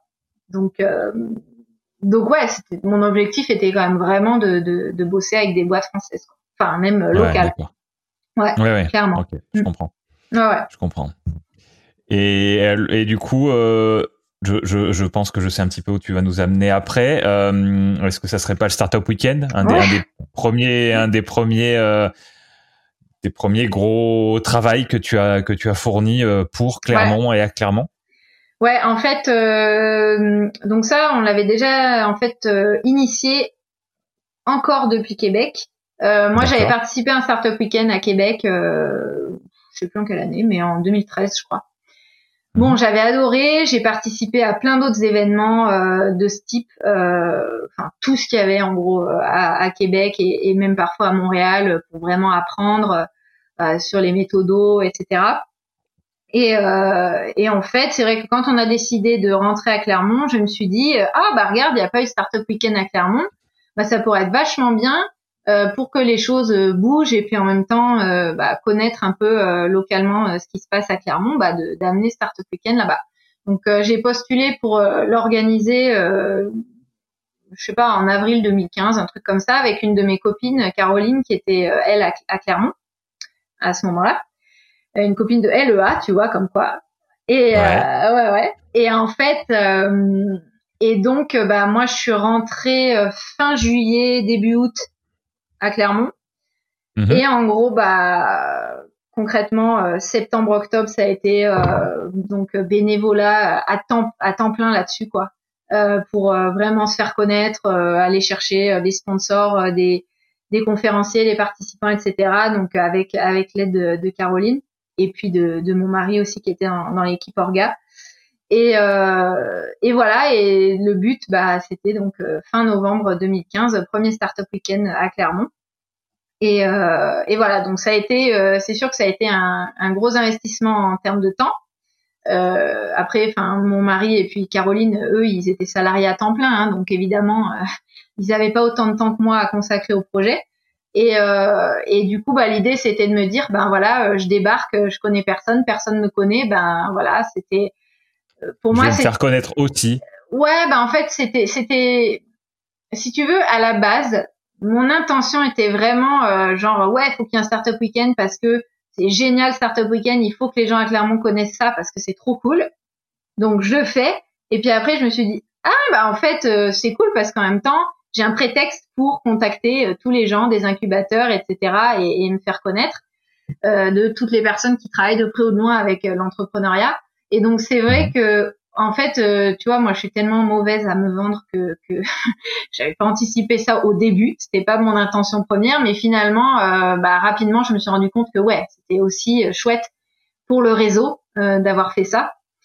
Et, et voilà. Et puis surtout, bah, le, le Startup Weekend 2015 s'étant, je crois, plutôt bien passé. bah, c'est sûr que derrière, bah, ça m'a donné un peu de crédibilité, quoi, parce que moi, j'arrivais tu vois, je pense que ça faisait un peu euh, la nana euh, qui arrive euh, à Clermont avec ses gros sabots de Québec. Elle croit qu'elle a tout vu tout fait, que elle connaît tout aux startups. Elle va se calmer, quoi. Tu vois. je connais quand même les Auvergnats, hein, étant Auvergnate moi-même. Donc voilà. Et, et donc donc voilà. Moi ma démarche c'était c'était pas c'était pas du tout celle-là. C'était juste de dire ben voilà il y en a jamais eu et et, et au final ben ce qu'il faut c'est juste qu'il y ait une personne qui passe à l'action pour que ça se concrétise bah écoute, euh, moi je suis à fond, donc euh, go, je le fais. Et mhm. puis euh, et puis voilà, puis au final ça s'est bien passé, c'était trop cool. Et, et ça, ça m'a vraiment aidé aussi, tu vois, quand tu me disais tout à l'heure comment t'as fait pour évoluer, te lancer des challenges plus gros, accepter des choses plus ambitieuses et tout, bah ça, tu vois, je pense que ça m'a aidé parce que vraiment, j'ai vu que j'étais capable de concrétiser quelque chose de pas de gros, mais mais tu vois un beau projet quand même, voilà, qui, qui, qui mobilisait quand même une centaine de personnes pendant trois jours, quoi. Hmm. Voilà. Donc, euh... euh d'ailleurs, il faut, il faut peut-être préciser quelque chose. Oui. Euh, c'est quoi le Startup Weekend? Ah oui. Parce que nous, on sait, mais. Ouais, ouais, c'est vrai. Oui, oui, pardon. Euh, le Startup Weekend, bah, c'est un événement euh, sur un week-end pour euh, expérimenter le, ce qu'est l'entrepreneuriat et surtout s'immerger dans l'état d'esprit de, l'entrepreneuriat.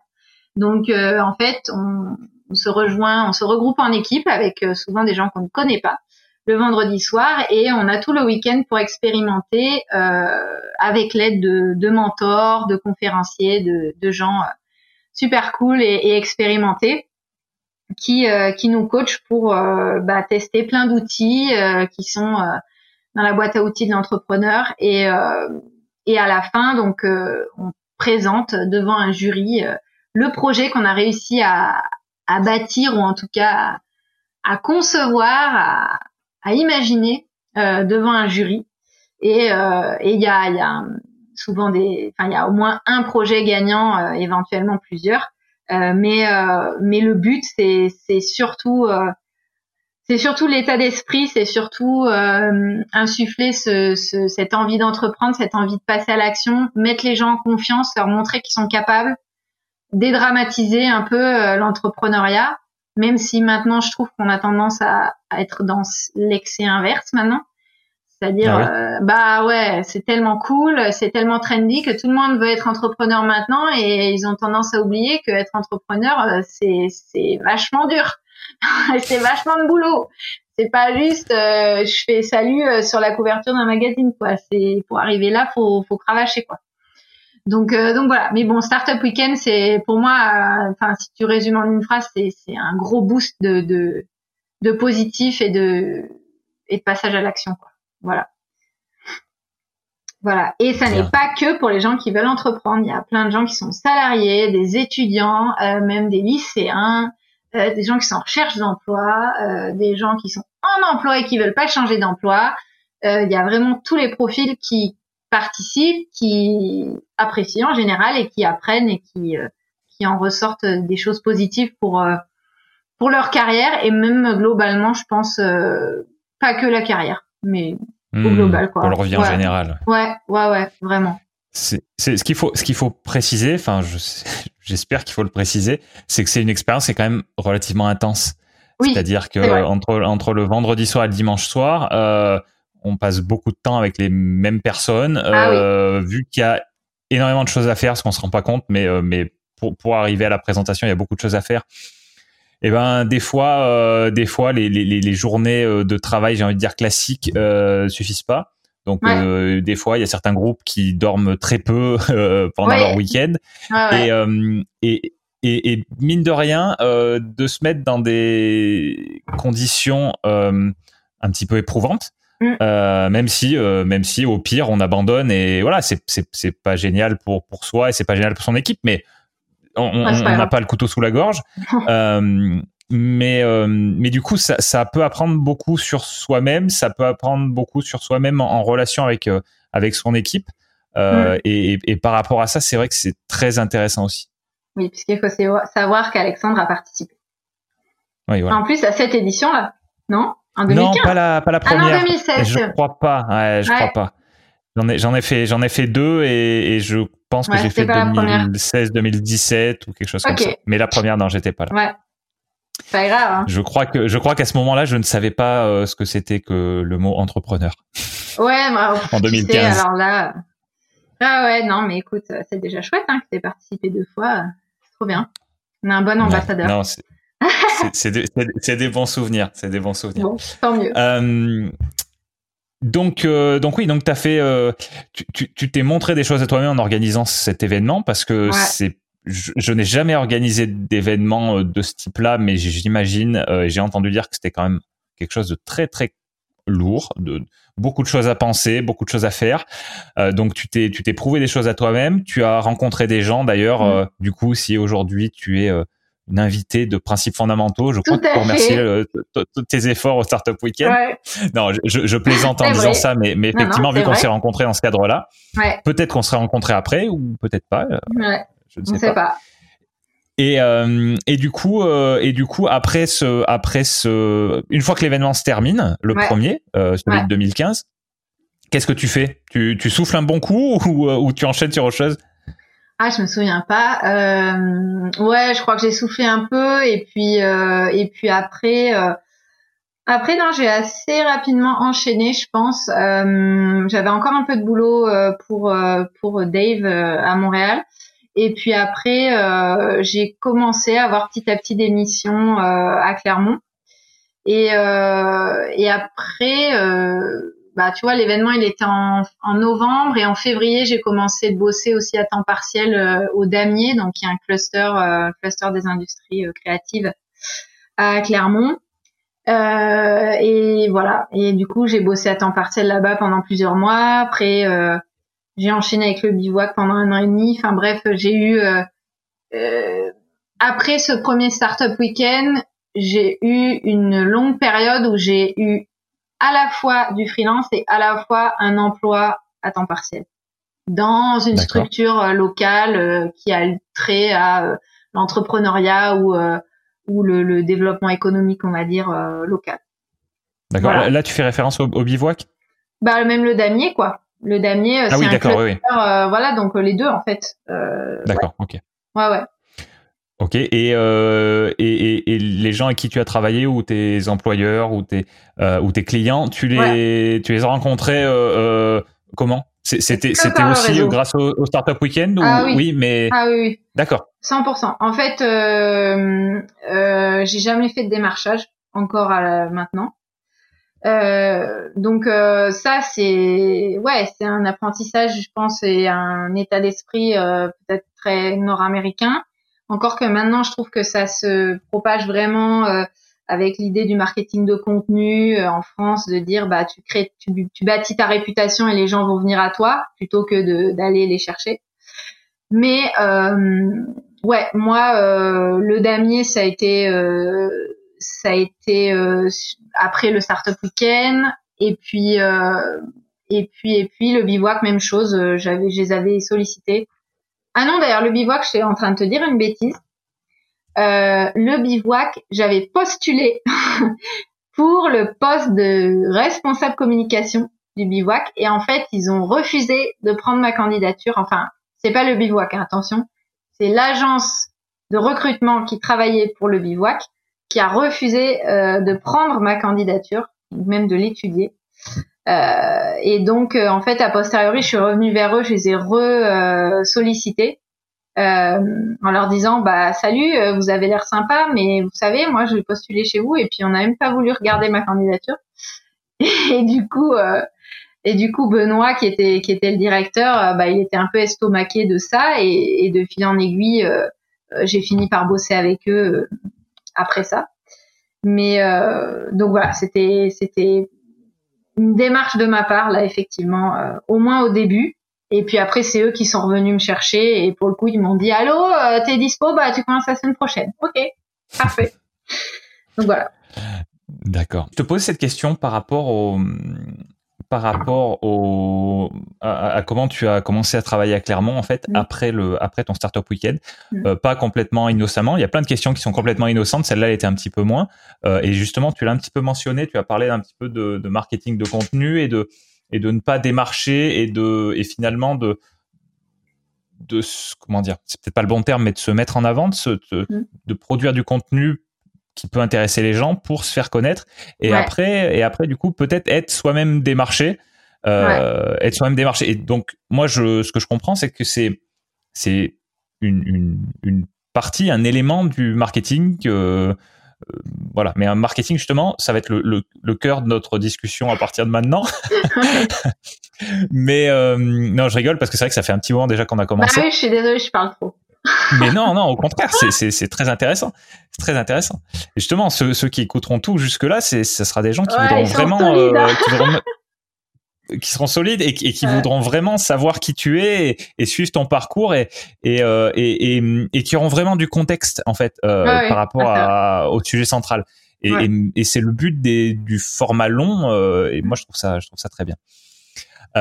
oui, du coup, du coup, notre sujet central, on a dit que c'était le marketing. Alors, le marketing, euh, il faut quand même savoir que moi, c'est quelque chose que du coup j'utilise euh, tous les jours maintenant.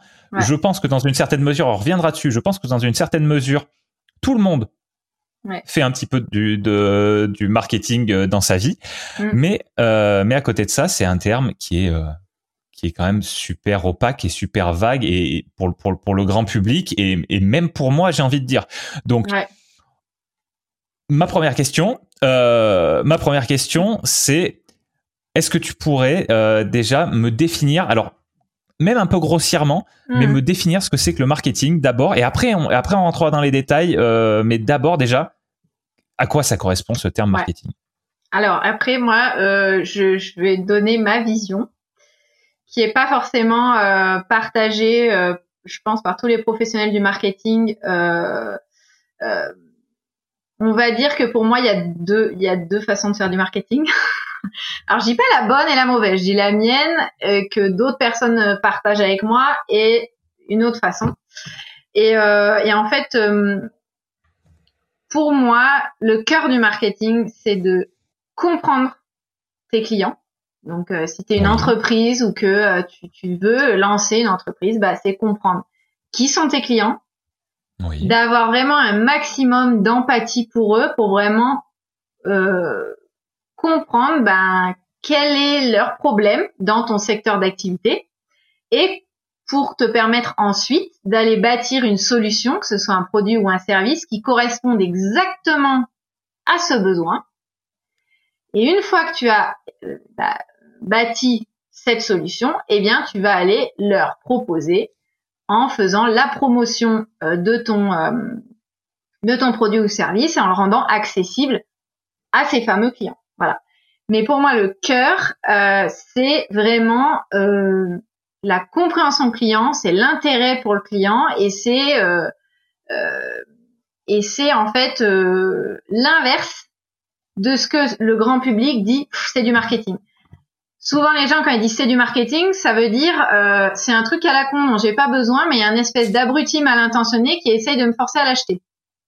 C'est vrai, c'est ça. Bah concrètement. Ouais. Enfin, tu, tu demandes, enfin, je sais pas, moi, j'entends ma tante ou n'importe qui qui me dit c'est du marketing, euh, c'est ça. Et en fait, c'est là où on moi, est, complètement d'accord. Je, je, je, je, je pleure, je pleure à chaque fois parce que je me dis non, c'est pas du marketing. Parce que le marketing, c'est l'inverse de ça le marketing, c'est pas te pousser un truc dont t'as pas besoin ou dont t'as rien à faire. C'est tout l'inverse.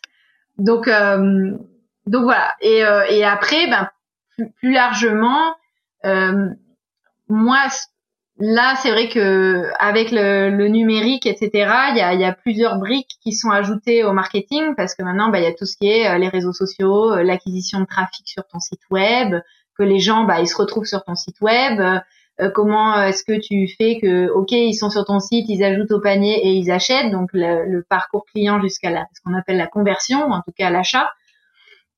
Voilà, et donc il y a toutes ces briques-là qui se sont ajoutées, et, euh, et c'est vrai qu'en fait, euh, moi je suis convaincue par euh, l'importance de la vente. Euh, mon discours, c'est absolument pas de diaboliser la vente. La vente, c'est important. De toute façon, si tu vends pas, ta boîte, elle meurt. Donc à partir de là, voilà. Je pense que tous, à un moment, euh, ben, notre job, alors sauf les personnes qui travaillent dans l'administration, mais sinon une bonne partie des gens, leur leur emploi dépend de la capacité à vendre quelque chose euh, pour quand même une grande partie de la population. Donc la vente c'est important euh, aussi parce que ben tu vas répondre aux besoins d'un client. Euh, je veux dire, euh, si moi j'ai besoin de de euh, viande et de légumes parce que euh, j'organise un barbecue euh, ce week-end chez moi, bah, j'en ai besoin. Donc il faut qu'il y ait quelqu'un qui me le vende et, je serais très contente d'acheter. Voilà. Donc c'est pas c'est pas de, de, rouler les gens dans la farine, c'est juste voilà. donc la vente c'est hyper important, mais par contre, pour moi il y a, y, a, y a, une bonne façon de vendre et un peu une mauvaise façon. c'est que en fait, pour moi, le, cœur du marketing, c'est vraiment de bâtir une marque. Euh, c'est euh, de créer un univers. Euh, il y a de l'émotion, tu vois, dedans. Il y a de l'authenticité, de la sincérité dans ta marque, qui va faire en sorte que les gens vont y adhérer. Et après, ils vont acheter parce que bah ils, trouvent que ton univers de marque, que ta sincérité, que ton intention est bonne ils adhèrent à cette marque, ils te font confiance parce qu'ils constatent que tu es euh, expert dans ton domaine ou voilà, tu es, crédible. Et donc, bah forcément, ils vont à un moment, si ton produit et ton service correspondent à leurs besoins et que tu leur proposes une expérience euh, de marque, une expérience d'achat positive, ils vont acheter. Moi, je veux dire, euh, en tant que consommatrice, bah clairement, je fonctionne comme ça. Tu vois, il y a des marques que je connais pas mais je commence à regarder le contenu, je commence à m'attacher peut-être aux créateurs de la marque ou aux gens qui travaillent. Le discours de la marque me plaît, je vois que les produits euh, c'est fait avec sincérité, que euh, euh, voilà, il y a, y a, de la transparence, ça m'intéresse. Il se trouve que ça correspond à mon besoin, j'achète. En revanche, il y a des marketeurs et peut-être surtout des gens qui sont forts en marketing digital, donc c'est-à-dire des gens qui sont plus axés sur vraiment l'acquisition de trafic, la conversion, tu vois, tous ces tous ces euh, ces univers-là qui sont clairement moins mon point fort. Moi, je suis plus justement dans ce côté univers et et euh, et, euh, et authenticité et vraiment aller chercher l'essence de la marque et l'essence de ce que le fondateur de la boîte et l'équipe finalement de l'entreprise veut faire pour son client. Mais euh, il y a aussi une version de la, de la vente qui est très calculatrice, qui est très, euh, tu vois, euh, qui va avoir un discours, voilà, que les gens vont trouver manipulateur ou très pushy, tu vois, très, il te pousse à l'achat, c'est très, il y a de la promotion à tout va. Et parfois, en fait, tu as des gens, voilà, ils font de la promotion à tout va, c'est flagrant. Donc les gens, bon, comme moi par exemple, typiquement, je vais dire, euh, non merci, je n'aime pas du tout l'expérience que tu me proposes parce qu'en gros, tu es en train de me pousser à l'achat plus plus et il n'y a rien pour me faire plus fuir en courant que ça, donc salut. Mais tu as aussi des gens qui sont un petit peu plus adroits, qui vont s'intéresser à la psychologie humaine, machin, qui vont euh, voilà énormément réfléchir à chaque mot, à chaque phrase pour t'induire un comportement, etc., etc. Et moi, ça, j'ai vraiment du mal avec ça. Pour moi, tu vois, je fais vraiment l'analogie avec la séduction. Donc, je peux choquer, mais pour moi, si tu veux rencontrer euh, la personne qui correspond, euh, eh ben, euh, en fait, il faut que tu sois toi, que tu sois authentique. Tu vas pas te mettre à jouer un rôle. Tu vas faire ta vie euh, avec ben qui tu es, tes façons de réagir, ta façon de t'exprimer, ta façon d'être. Tu vas aller fréquenter des lieux qui te plaisent, euh, qui voilà, qui sont authentiques et, qui te correspondent. Et par la force des choses, bah peut-être tu vas trouver une personne euh, bah, qui correspond à tout ça. Mhm. Mais tu as aussi des gens dans la séduction qui vont être là en mode alors attends.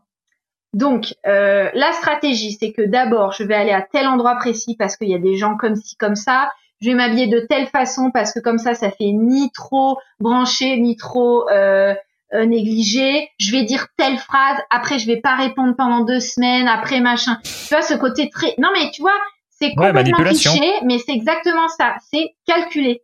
C'est euh, hmm. voilà, c'est pour moi c'est une approche euh, de quelqu'un qui est calculateur, tu vois, au lieu d'être quelqu'un qui est juste lui-même. Et c'est cool, tu vois.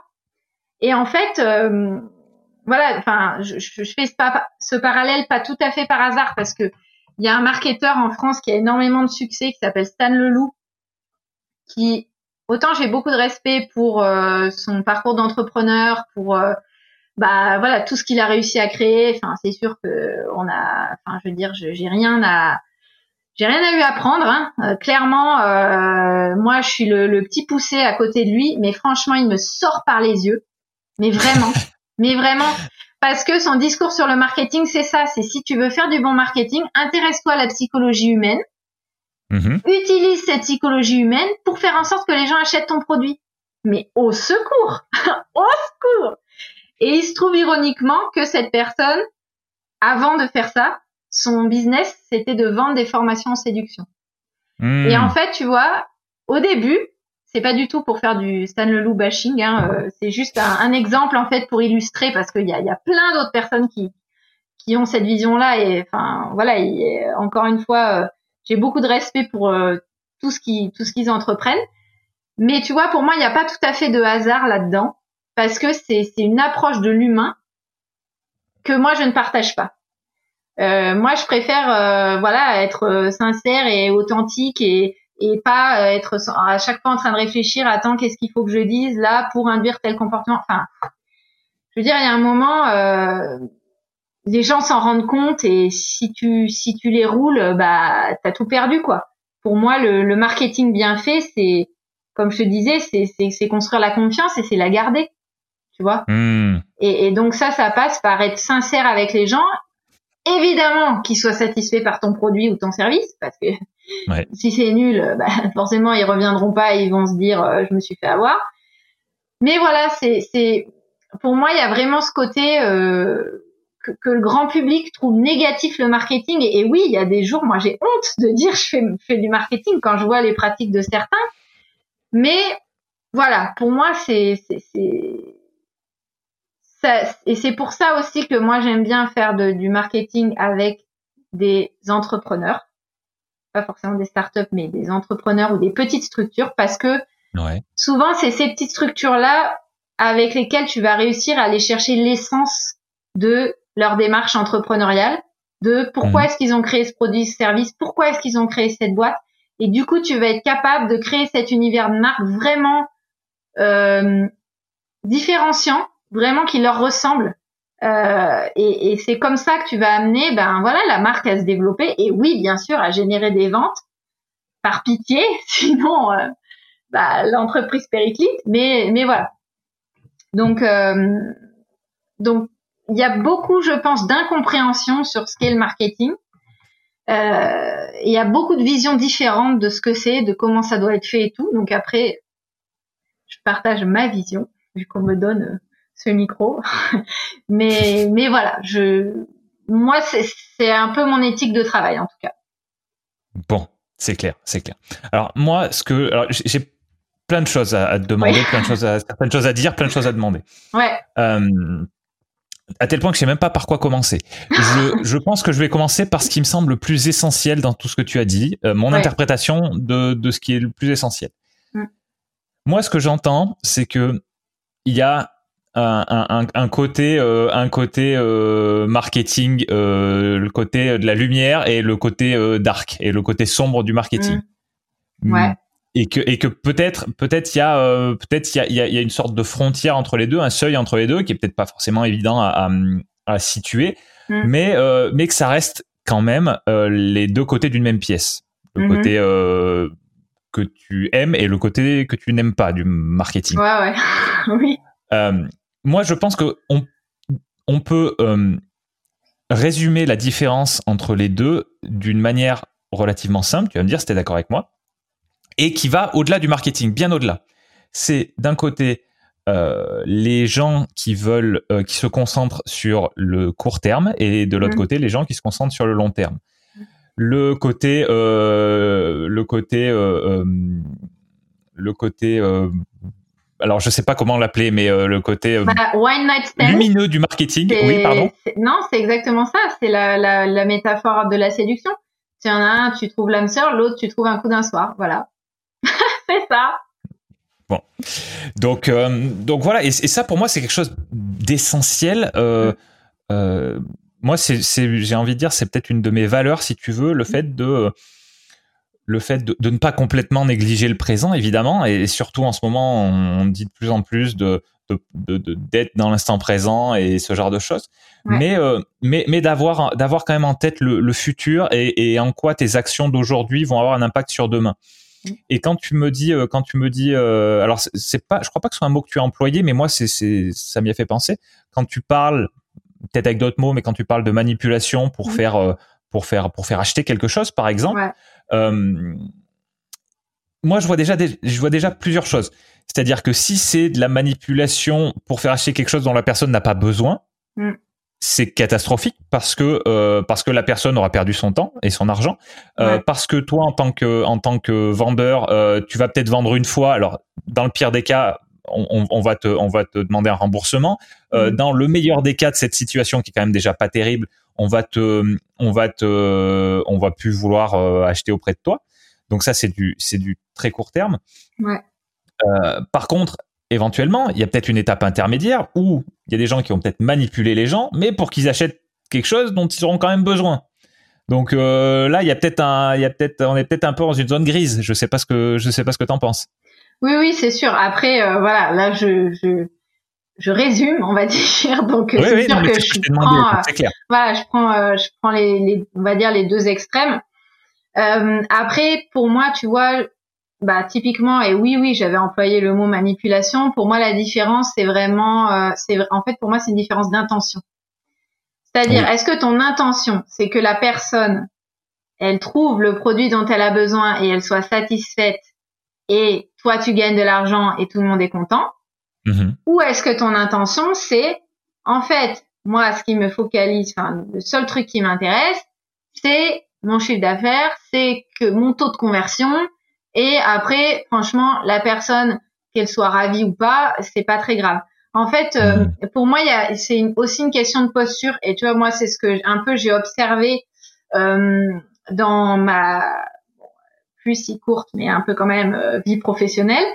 C'est c'est vraiment en fait dans l'attitude et la posture de la personne. Bah souvent, par la force des choses, ça va se ressentir dans les contenus produits, dans la façon de, de, de, de promouvoir les produits, etc., d'animer le site, d'animer les réseaux sociaux, la publicité, tout ça. C'est vraiment euh, ben, le, le, niveau de respect que tu as pour ton client. Parce que moi, je vois plein de gens, euh, clairement, ils me disent euh, Ah non, mais de toute façon, on peut faire ça, tu parles, ils s'en rendront pas compte. Et moi, je suis là, mais attends, moi, tu me montres ça, c'est mort. Enfin, c'est-à-dire, je, je te considère même plus parce que je vois que tu me prends pour une idiote, tu vois. Et en fait, euh, pour moi, c'est, il y a un peu de ça. Mais alors, attends, là, ce que tu viens de dire, est-ce que, est-ce que tu, est-ce que tu, est-ce que tu es représentatif de la cible euh, de ton, de, de ton client? Est-ce que toi, avec ton expérience, est-ce que toi, avec ton éducation, est-ce que toi, avec, ouais, ouais. Est-ce que, est-ce que euh, tu es toi Est-ce que tu es, sors pas un peu du lot J'ai envie de dire par rapport à ce que tu vas ressentir, voir. Oui, mais c'est possible, mais euh, mais en fait, moi, euh, si tu veux, je, moi en tant que marketeur, marketeuse, je peux pas. Euh, euh, enfin, on me demande de, de, publier un contenu, même si c'est euh, pour une cible qui va peut-être pas forcément s'en rendre compte. Mais moi, je le mhm. vois et, et non. Enfin, tu vois, tu. D'accord. Enfin, moi, c'est vraiment mon éthique personnelle. Alors oui, hein, il y a des fois, on m'a demandé, un client ou quoi euh, m'a dit non, non, si tu fais ça et point. bah ok, euh, je le fais, mais purée, euh, je, je, me sens un peu mal, tu vois. Ouais. Parce que bah voilà.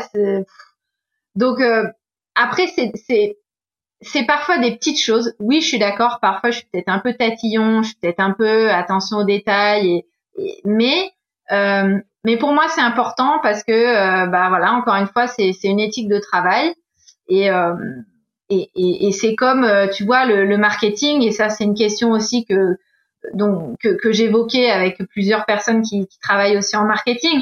Il y a tout un questionnement éthique qu'on doit euh, se, se, se, faire sur notre utilisation du tracking parce que en marketing web, euh, bah, tout ce qui va être publicité, par exemple sur les réseaux sociaux, etc., on va avoir une force de ciblage hyper puissante, mais vraiment très puissante grâce aux réseaux sociaux, euh, grâce euh, voilà à tous les tous les trackings qui sont en place. Dans quelle mesure est-ce que je me dis je veux optimiser mon chiffre d'affaires, donc je vais utiliser toute la puissance que le tracking me permet d'utiliser à mes fins commerciales. Donc même si j'utilise euh, la localisation de euh, des personnes que je cible euh, de façon très précise et sans peut-être même qu'elles s'en rendent compte, euh, j'ai pas de problème avec ça parce que moi je veux faire du cash et qu'il y a de la concurrence en face. Donc si c'est pas moi, ça sera l'autre. Donc voilà. Ou est-ce que je me dis, bah écoute, moi je veux faire de la publicité sur les réseaux sociaux, euh, mais euh, est-ce que pour autant je vais utiliser toutes les informations de géolocalisation euh, des personnes pour les cibler?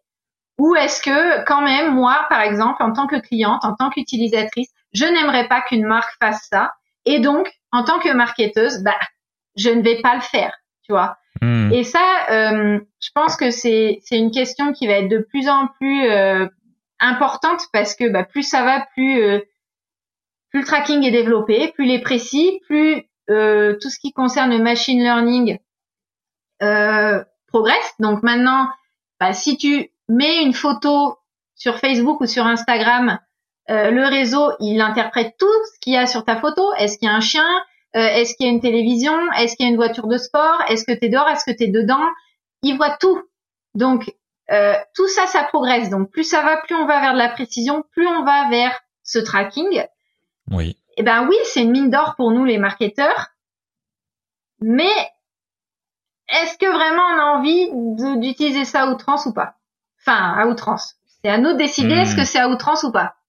Mais je pense que c'est un enjeu aussi euh, qui va être important pour les marques. Euh, parce que voilà, moi je vois des anciens clients qui avaient décidé de ne pas mettre de pixels de tracking sur leur site. Donc ils ne mhm. reciblaient pas les gens qui avaient visité leur site. Donc ça fait partie de leur éthique, c'est sûr. C'est louable. Et après, bah c'est ok, mais du coup, comment tu vas chercher ces gens? Comment est-ce que tu les fais convertir? Euh, Comment est-ce que tu arrives quand même à, à, bah, dire je suis toujours là, je suis toujours là euh, tu vois? Et, et, ça, euh, pour moi, enfin, j'ai pas la réponse à la question. Bon, tu comprends évidemment que mon, mon peut-être mon éducation et, ma vision personnelle fait que je suis pas nécessairement euh, favorable à, à, à utiliser toutes les données qu'on peut utiliser. La géolocalisation peut en faire partie. Mais, voilà, pour moi, c'est un peu c'est un sujet aussi qui va être très prégnant dans, dans le marketing là prochainement. Ouais, je comprends. Je comprends.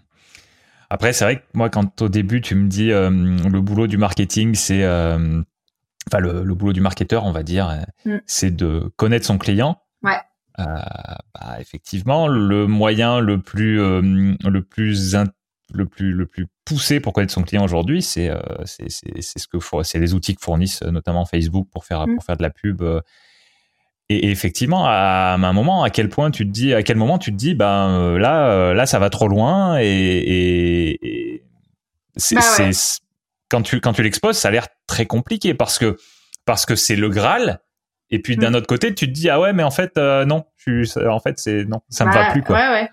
Bah après, tu sais, c'est drôle parce que là, tu as commencé ta phrase et tu as dit, bah, connaître le client, c'est important. La, la façon la plus simple de le faire, c'est de bah moi j'ai envie de te dire, bah c'est de lui demander, c'est de lui poser la question directement en fait, tu vois. Oui, mais alors d'accord, mais ça veut dire que tu l'as déjà, ça veut, ça veut dire que tu l'as déjà ton client, ça veut dire que tu as déjà vendu. Non, pas forcément. que...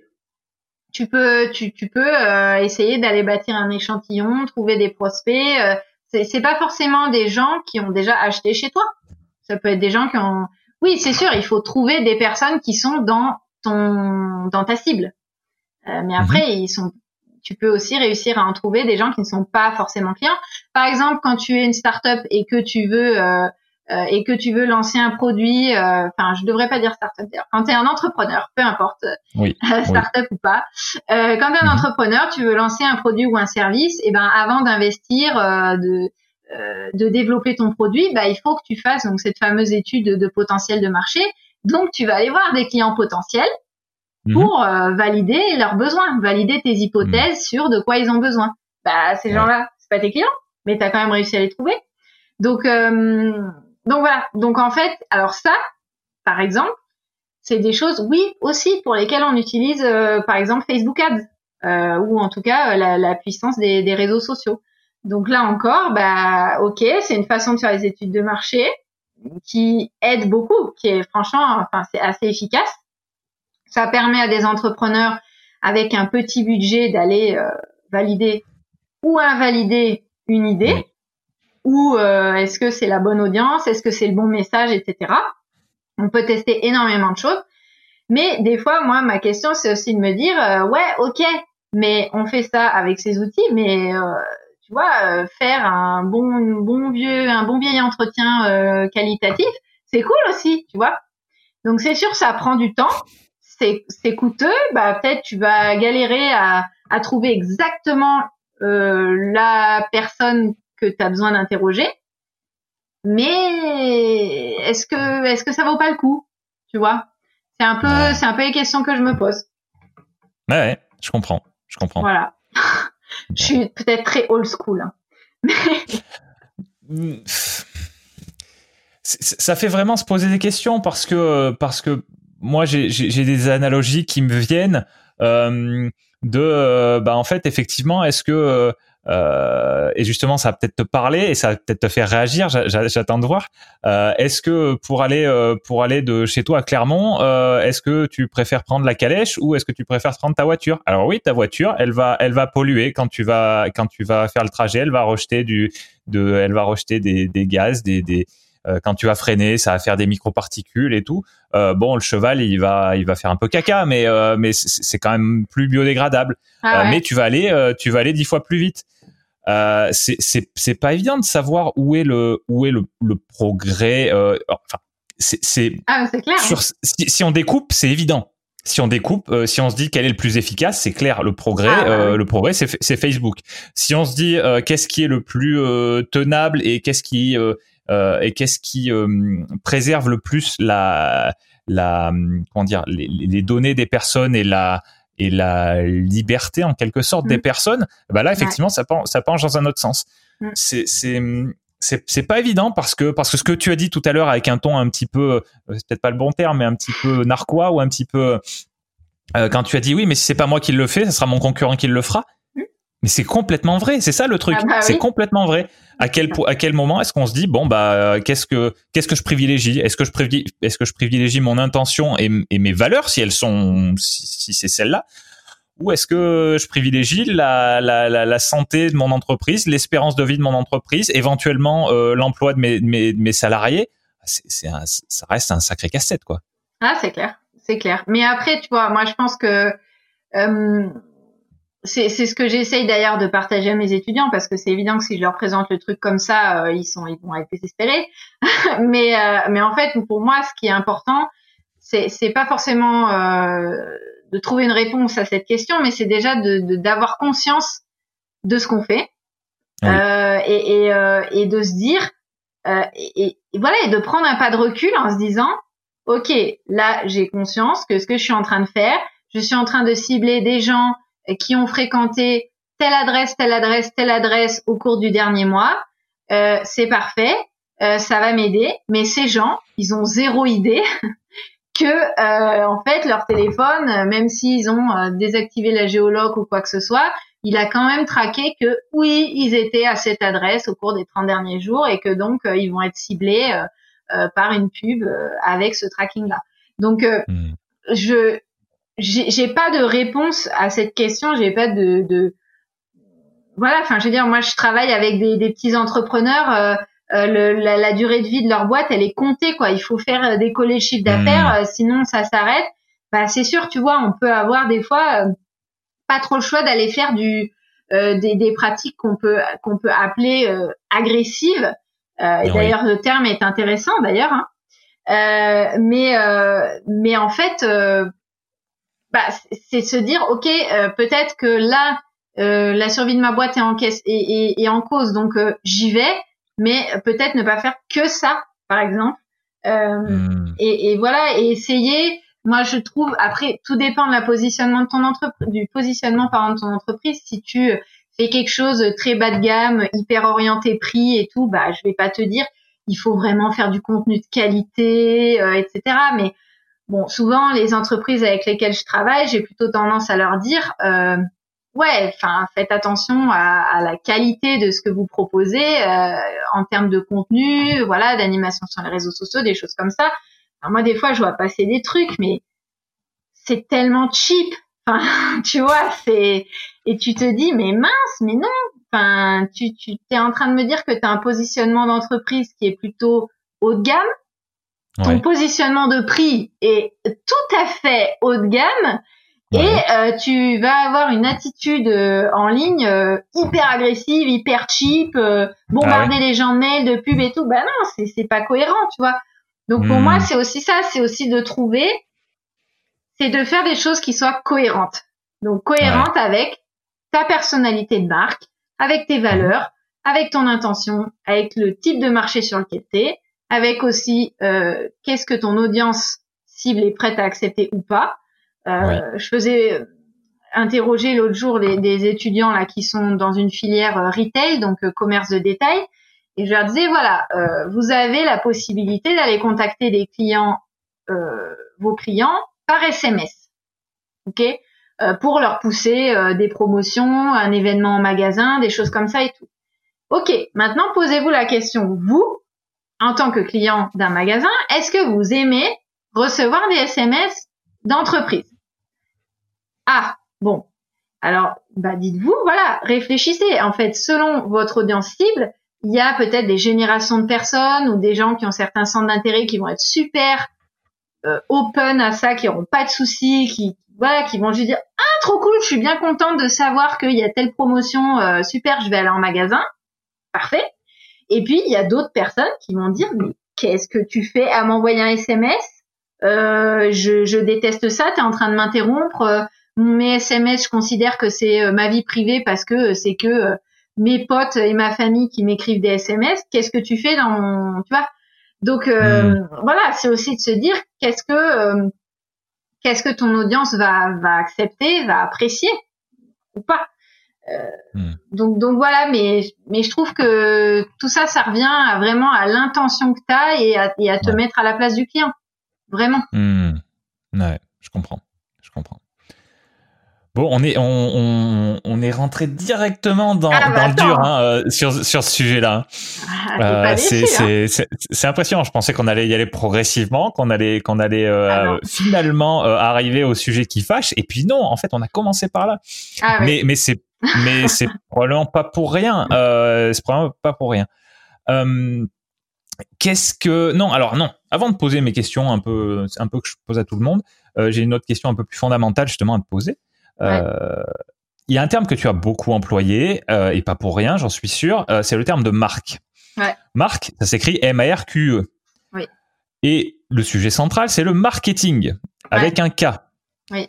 Est-ce que il y a une racine commune? Est-ce que le marketing c'est lié au marché? Est-ce que, est-ce que au contraire, est-ce qu'au contraire, même si c'est un mot à consonance anglaise, euh, et qu'en et qu'en anglais le terme marque c'est brand et ça ça, ça mm. ressemble pas du tout? Voilà, ma question c'est un petit peu ça. Qu'est-ce que marketing finalement euh, ça fait référence à quoi à la base? Ouais, alors euh, honnêtement, je n'ai pas mon dictionnaire étymologique à portée de main. Donc le, la partie étymologie, franchement, tu m'as coincé. Hein. Mais par contre, oui, bah après marketing, c'est c'est to market, donc c'est mettre en marché. Euh, et en fait, euh, bah, c'est c'est en fait ce qui va regrouper euh, bah, tout tout ce qu'on a dit au début, donc c'est-à-dire bah, proposer une offre, enfin bâtir une offre et la rendre accessible à, à, une clientèle. Euh, donc après, il y a des gens qui vont euh, imbriquer la vente dans le marketing, d'autres qui vont dire oh là malheureuse, non non non, la vente c'est autre chose que le marketing, etc. Après, je te dirais que les frontières sont assez poreuses et euh, globalement, euh, euh, ça dépend beaucoup des, des, des l'organisation des entreprises. Euh, parce mhm. que c'est pareil, des fois on me dit non mais attends, euh, communication, marketing, la limite est où, qui sait qui gère quoi dans l'entreprise, etc. Honnêtement, chaque entreprise a un peu sa structure entre pour répartir bah, tout ce côté-là, vente, marketing, communication. Ce qui est sûr, c'est que peu importe la façon dont c'est structuré, ces personnes doivent absolument travailler ensemble. on dit souvent que la, vente, en fait, les vendeurs, bah, c'est eux qui sont en contact direct avec les clients, donc ils sont capables de remonter des informations super importantes sur mhm. la satisfaction, sur comment vont les clients, qu'est-ce qui les préoccupe à l'heure actuelle, etc. le service après-vente, aussi une fonction qui est parfois négligée, mais qui est ultra importante euh, aussi pour les marketeurs bah, de savoir euh, qu'est-ce qui se passe euh, au service après-vente, quelles sont les questions qui sont posées, toutes ces choses-là. Donc il doit absolument y avoir une, un, travail en bonne intelligence entre toutes ces fonctions-là. Peu importe comment elles sont réparties au sein de l'entreprise, honnêtement, ça dépend vraiment. Comme je disais, il y a aussi des entreprises qui vont avoir du marketing et du marketing digital. Désolé, mon chien est ouais. un peu agacé. mais euh, mais voilà, donc euh, en fait, euh, le, le, le, métier et ce qu'on va mettre vraiment derrière marketing, c'est sûr que c'est c'est variable honnêtement selon le, la vision hein, souvent du, du chef d'entreprise ou, ou du directeur marketing qui va dire ou de la directrice marketing d'ailleurs pourquoi directeur qui va qui va décider bah, qu'est-ce qui est qu'est-ce qui, qui relève du marketing et qu'est-ce qui relève d'autres fonctions. D'accord. Voilà. Euh, et du coup, parle-nous un petit peu de, du terme de marque. Oui. Euh, la marque, bah écoute, euh, pour moi, c'est, enfin, ça fait vraiment partie du capital de l'entreprise. c'est vrai que souvent, bah, tu sais, il y a, t'as, as toujours les marques les plus emblématiques dans le monde, celles qui sont les plus reconnues, celles en lesquelles on fait le plus confiance, etc.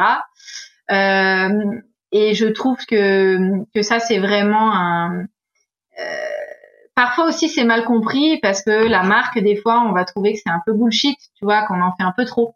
Euh, on va afficher des valeurs, euh, on va afficher tout un tas de choses. Donc encore une fois, c'est une question de sincérité. C'est encore une fois la base. Euh, mais euh, pour moi, la marque, elle est essentielle pour toute entreprise. Et et il y a une marque qui est très importante aussi et qui malheureusement est parfois un petit peu négligée, c'est la marque employeur. Parce que bah, ça aussi, hein, ça fait partie de, de, de, de la réputation d'une entreprise. Tu as la marque, c'est-à-dire bah, l'image euh, euh, que, que, que, les gens vont avoir de, de ton entreprise, de, euh, de tes produits, de tes services, de la qualité de ceux-ci, etc.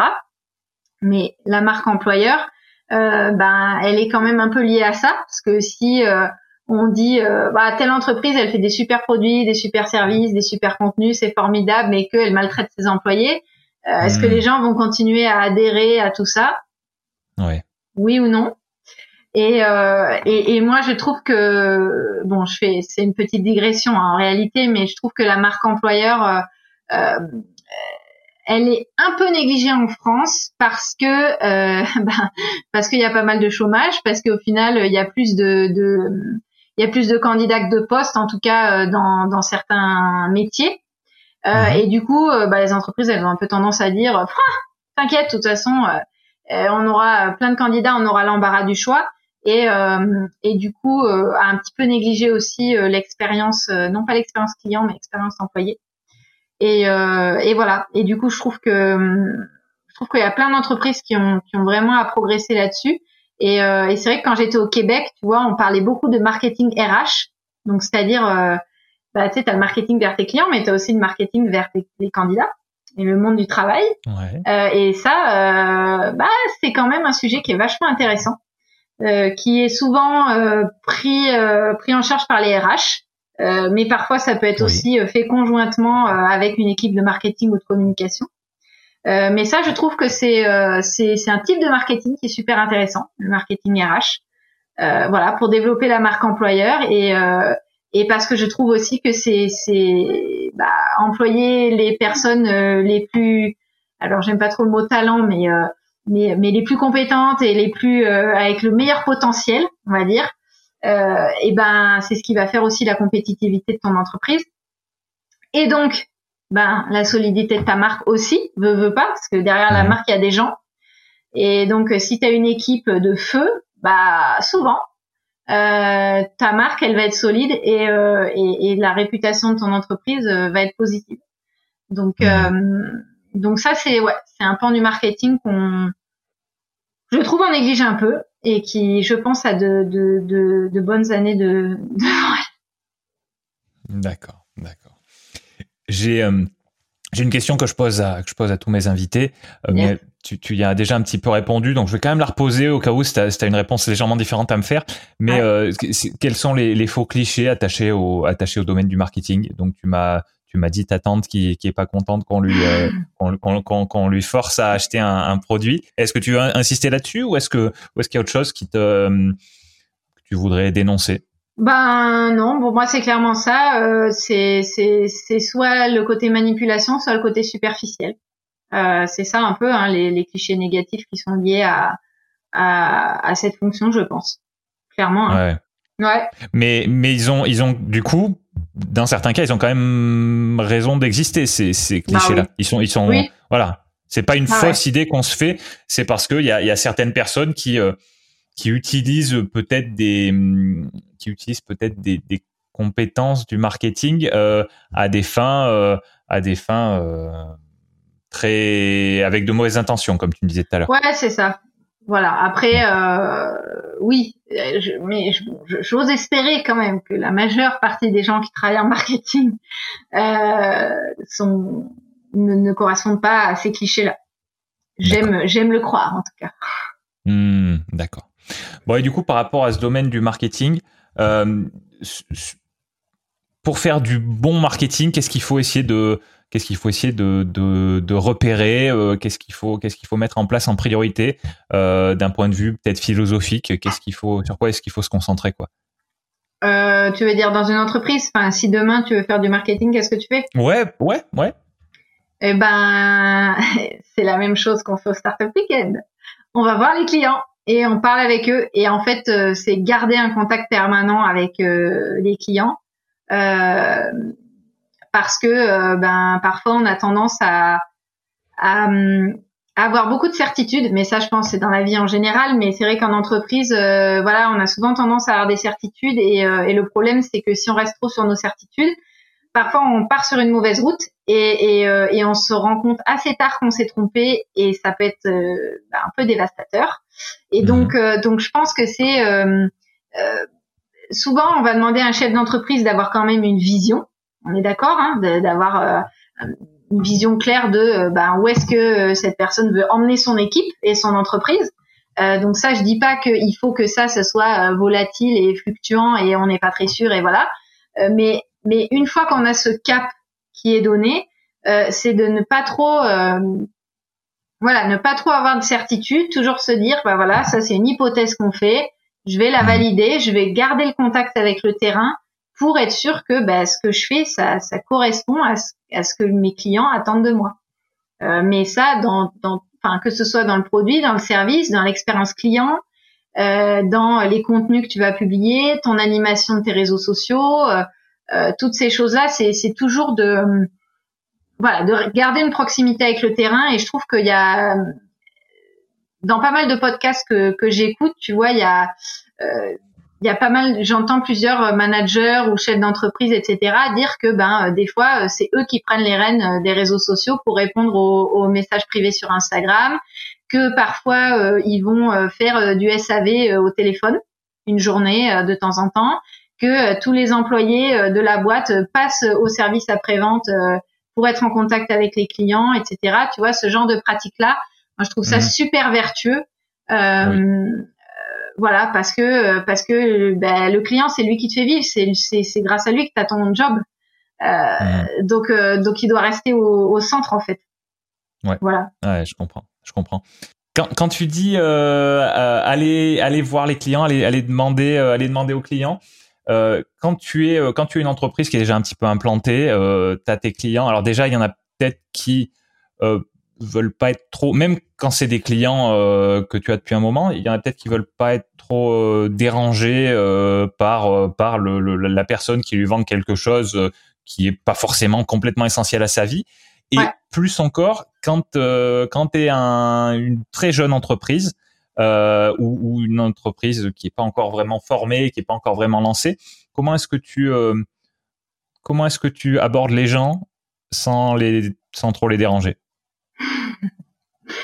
Euh, et ben encore pareil, en étant sincère et en expliquant, en étant transparent en fait sur sur où tu en es et quelles sont tes intentions, pourquoi tu les sollicites, pourquoi tu as besoin d'eux, etc. Et et en fait c'est c'est sûr qu'il y a des gens qui vont répondre non, enfin ça c'est évident, et qu'il y en aura plus que de gens qui vont répondre oui, c'est à peu près sûr.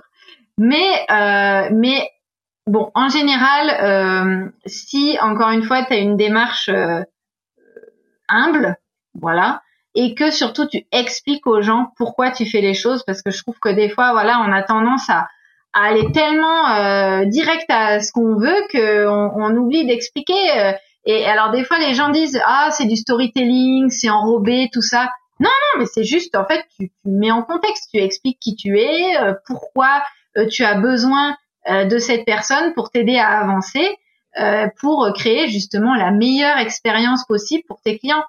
Alors évidemment, si t'es pas sincère et qu'en vrai t'en as rien à faire, bon bah c'est dommage. Euh, mais en général, c'est ça ton objectif, quoi. C'est que les gens soient contents. Donc donc moi c'est sûr que bon, forcément de par mon métier, je réponds toujours, toujours, toujours à tous les questionnaires qu'on m'envoie.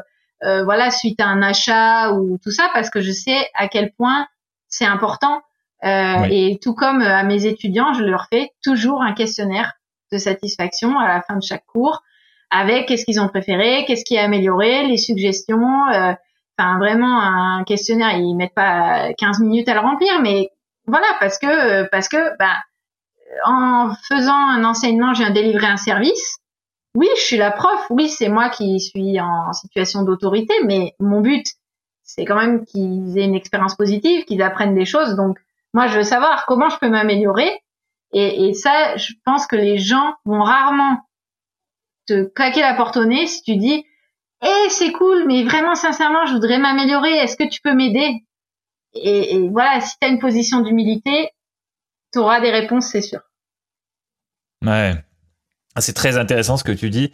Et, et, ça me fait réaliser encore plus euh, un, terme que tu as beaucoup employé en plus depuis le début, l'importance de la confiance en soi.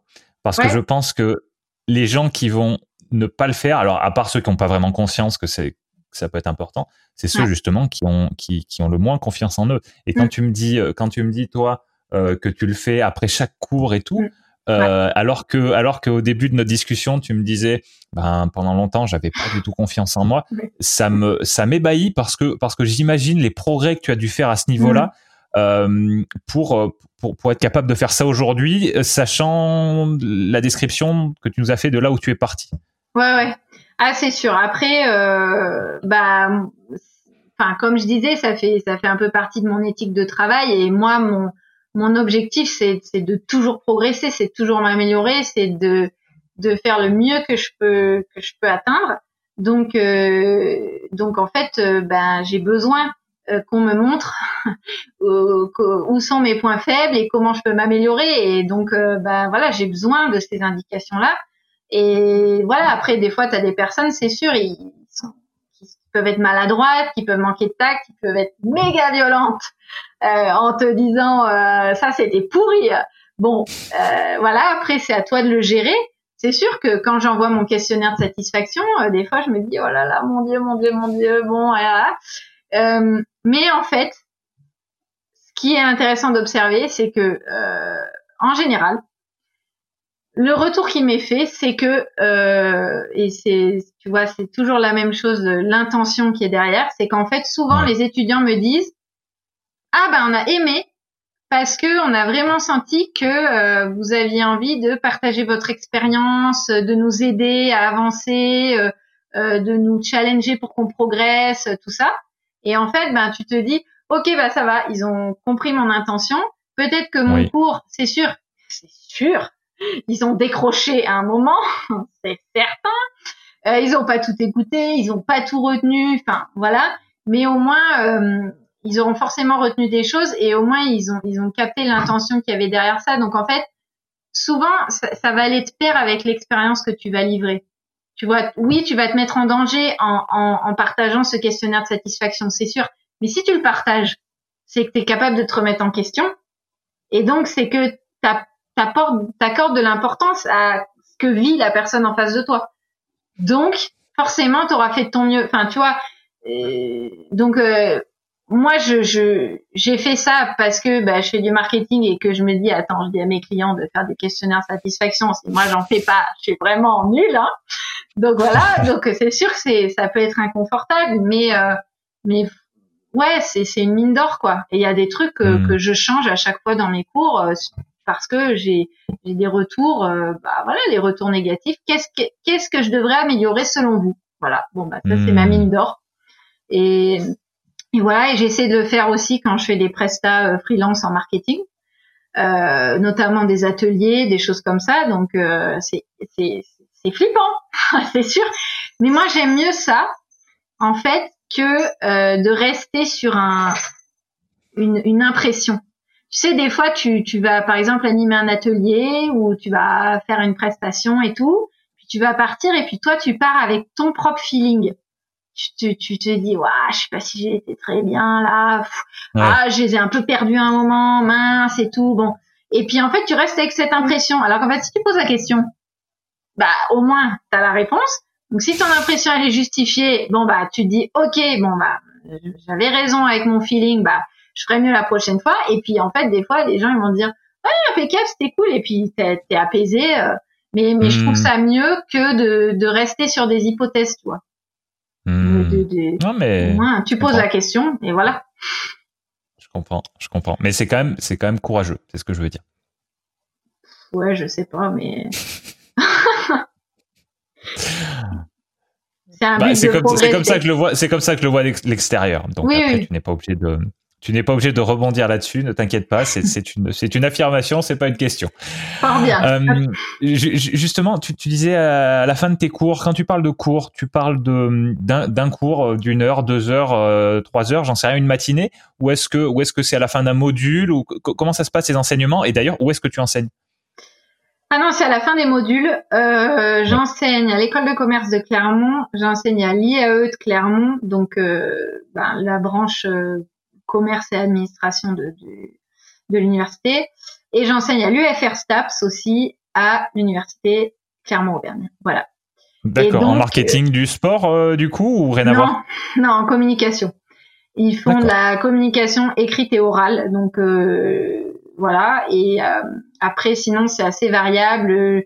J'enseigne un peu, bon, majoritairement la communication sur les réseaux sociaux, le marketing de contenu mais euh, je fais aussi un petit peu de communication dans les projets euh, SI, enfin les projets euh, informatiques ou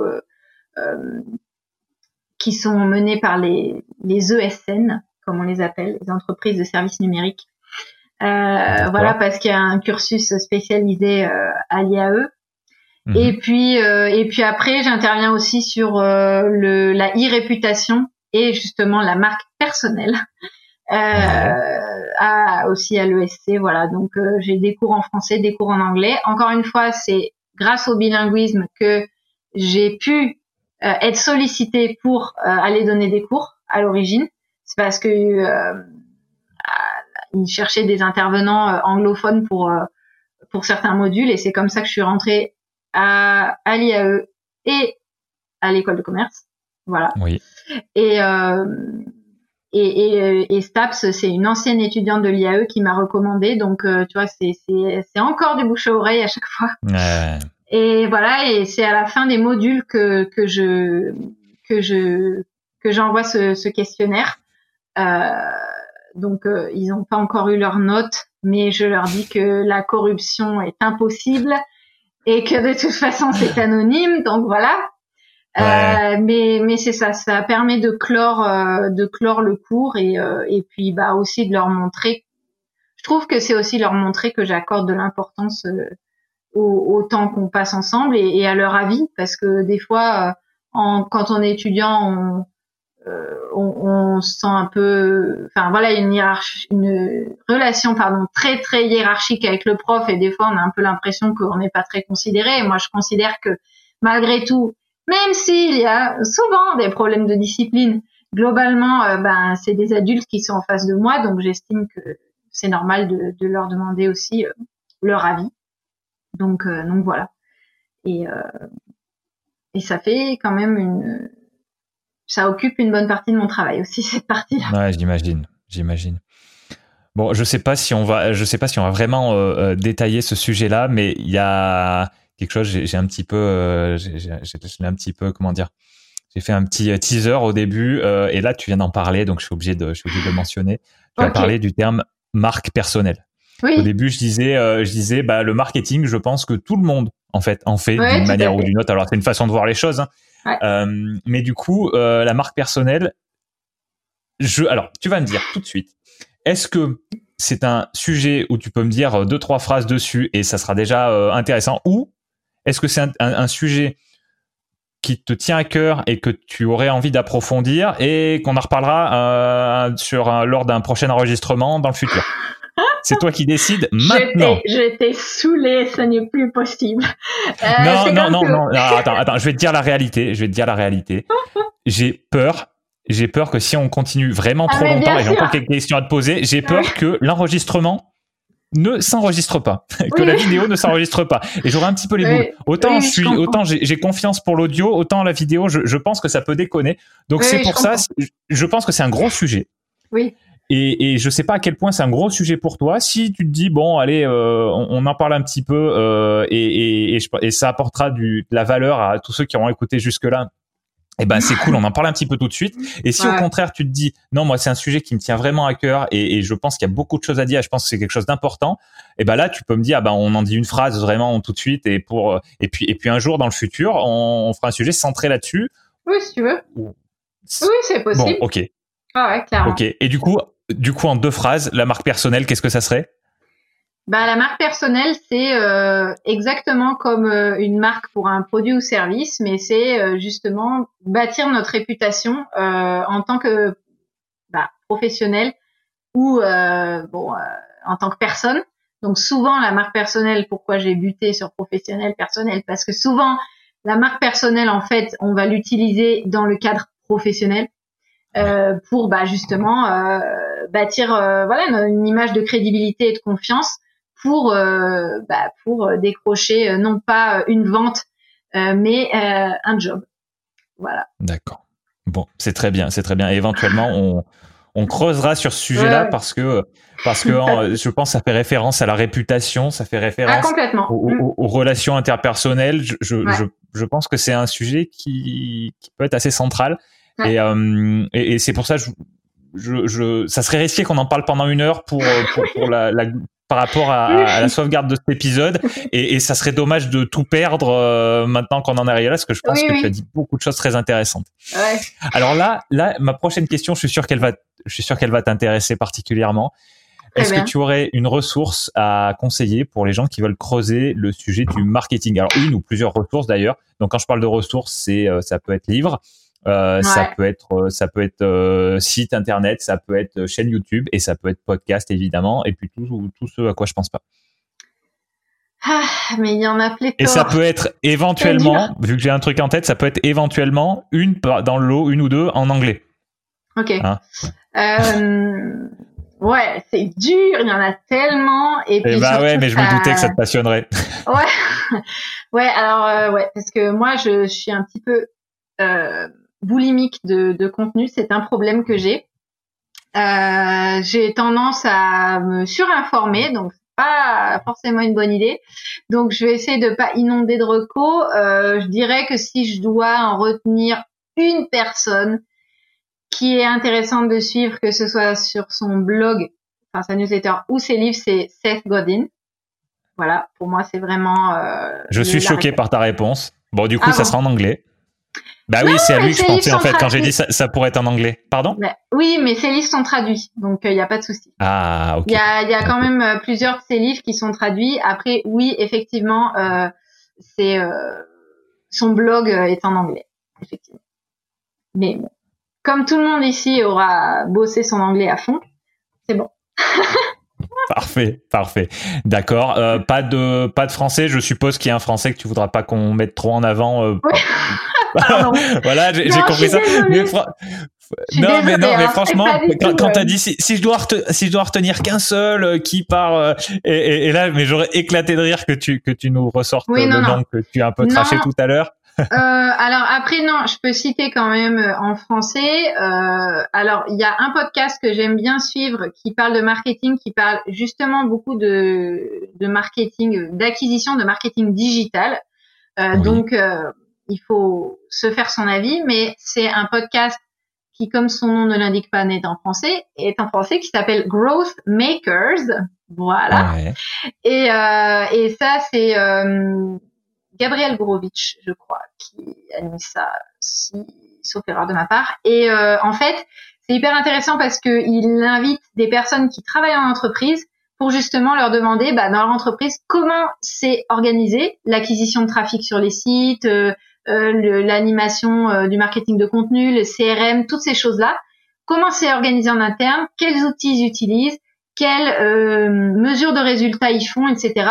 Donc c'est assez, c'est assez pratico-pratique au final. Donc je conseille souvent aux étudiants. Voilà. Et après, bah sinon, moi j'aime bien suivre aussi un, un local. C'est Bertrand Soulier sur son podcast Votre coach web. Donc euh, lui il parle de tout un tas de sujets, euh, de marketing, euh, de marque personnelle, plein de plein de sujets comme ça. Et on va dire qu'on a une vision du marketing assez alignée avec Bertrand. Donc donc je ne peux que recommander. Et comme ça la boucle est bouclée, je recommande un Auvergnat. Donc voilà. Ah oui, quand tu dis un local, c'est un, c'est un très ah local. Oui, oui, tout à fait. Donc voilà. D'accord. bon, eh ben, on, je mettrai tout ça dans les dans les notes d'épisode. De toute façon, on, on, reviendra dessus si j'en oublie. Euh, bien, bien. Alors on arrive un petit peu vers les dernières questions du coup, et c'est une bonne chose vu qu'on est vu qu'on est à trois heures, sachant que ah, jusqu'à présent mes épisodes longs duraient une heure et demie. Voilà, je suis navré. quoi qu'il, mais non, mais mais c'est génial. Moi, moi, je moi je fais ça. Euh, le but c'est que ce soit un contenu long qui prend son temps. Ouais. Toi, tu as vraiment pris ton temps. Nous avons vraiment pris ton temps. et, et j'en suis et j'en suis ravi. J'en suis ravi. Donc euh, ne t'excuse pas, au contraire. Tant mieux. Euh, je te dis, si j'avais pas cette, cette petite frayeur de tout perdre parce que je ne n'ai jamais enregistré aussi longtemps, je pense que je laisserais traîner un petit peu plus. Mais, mais là, là, on, je me concentre un petit peu. Alors justement, là, ça va être le moment d'être euh, d'être court, d'être euh, d'être précis, d'être concis. Euh, est-ce qu'en une phrase ou tu as le droit de dépasser un petit peu, mais l'idée serait qu'en une phrase, est-ce que tu pourrais nous dire ce que tu aimerais qu'on retienne de cet épisode-là? Alors, ça peut être évidemment par rapport à notre sujet central sur le marketing, et puis il y a d'autres trucs que tu as dit qui ont l'air de te tenir à cœur. Donc, en, ultra résumé, qu'est-ce que tu aimerais qu'on retienne? Eh bien, je pense que en marketing et plus globalement dans la vie, euh, l'important c'est euh, l'intention qui nous anime et la sincérité avec laquelle on, agit. C'est très bien, c'est très clair. Merci, merci. Alors qu'est-ce que qu'est-ce qu'on peut faire? Donc soit moi, soit euh, soit les auditeurs, enfin surtout les auditeurs, j'espère hein, que ce sera eux qui, qui, réagiront à cette à la réponse que tu as donnée. qu'est-ce qu'on peut faire pour toi personnellement ou pour euh, voilà, donc j'ai pour ta cause. enfin, j'ai écrit pour ta cause. C'est pas vraiment, je sais pas, c'est une cause, mais euh, mais qu'est-ce qu'est-ce qu'on peut faire qui, qui t'apportera euh, un plus? À moi personnellement?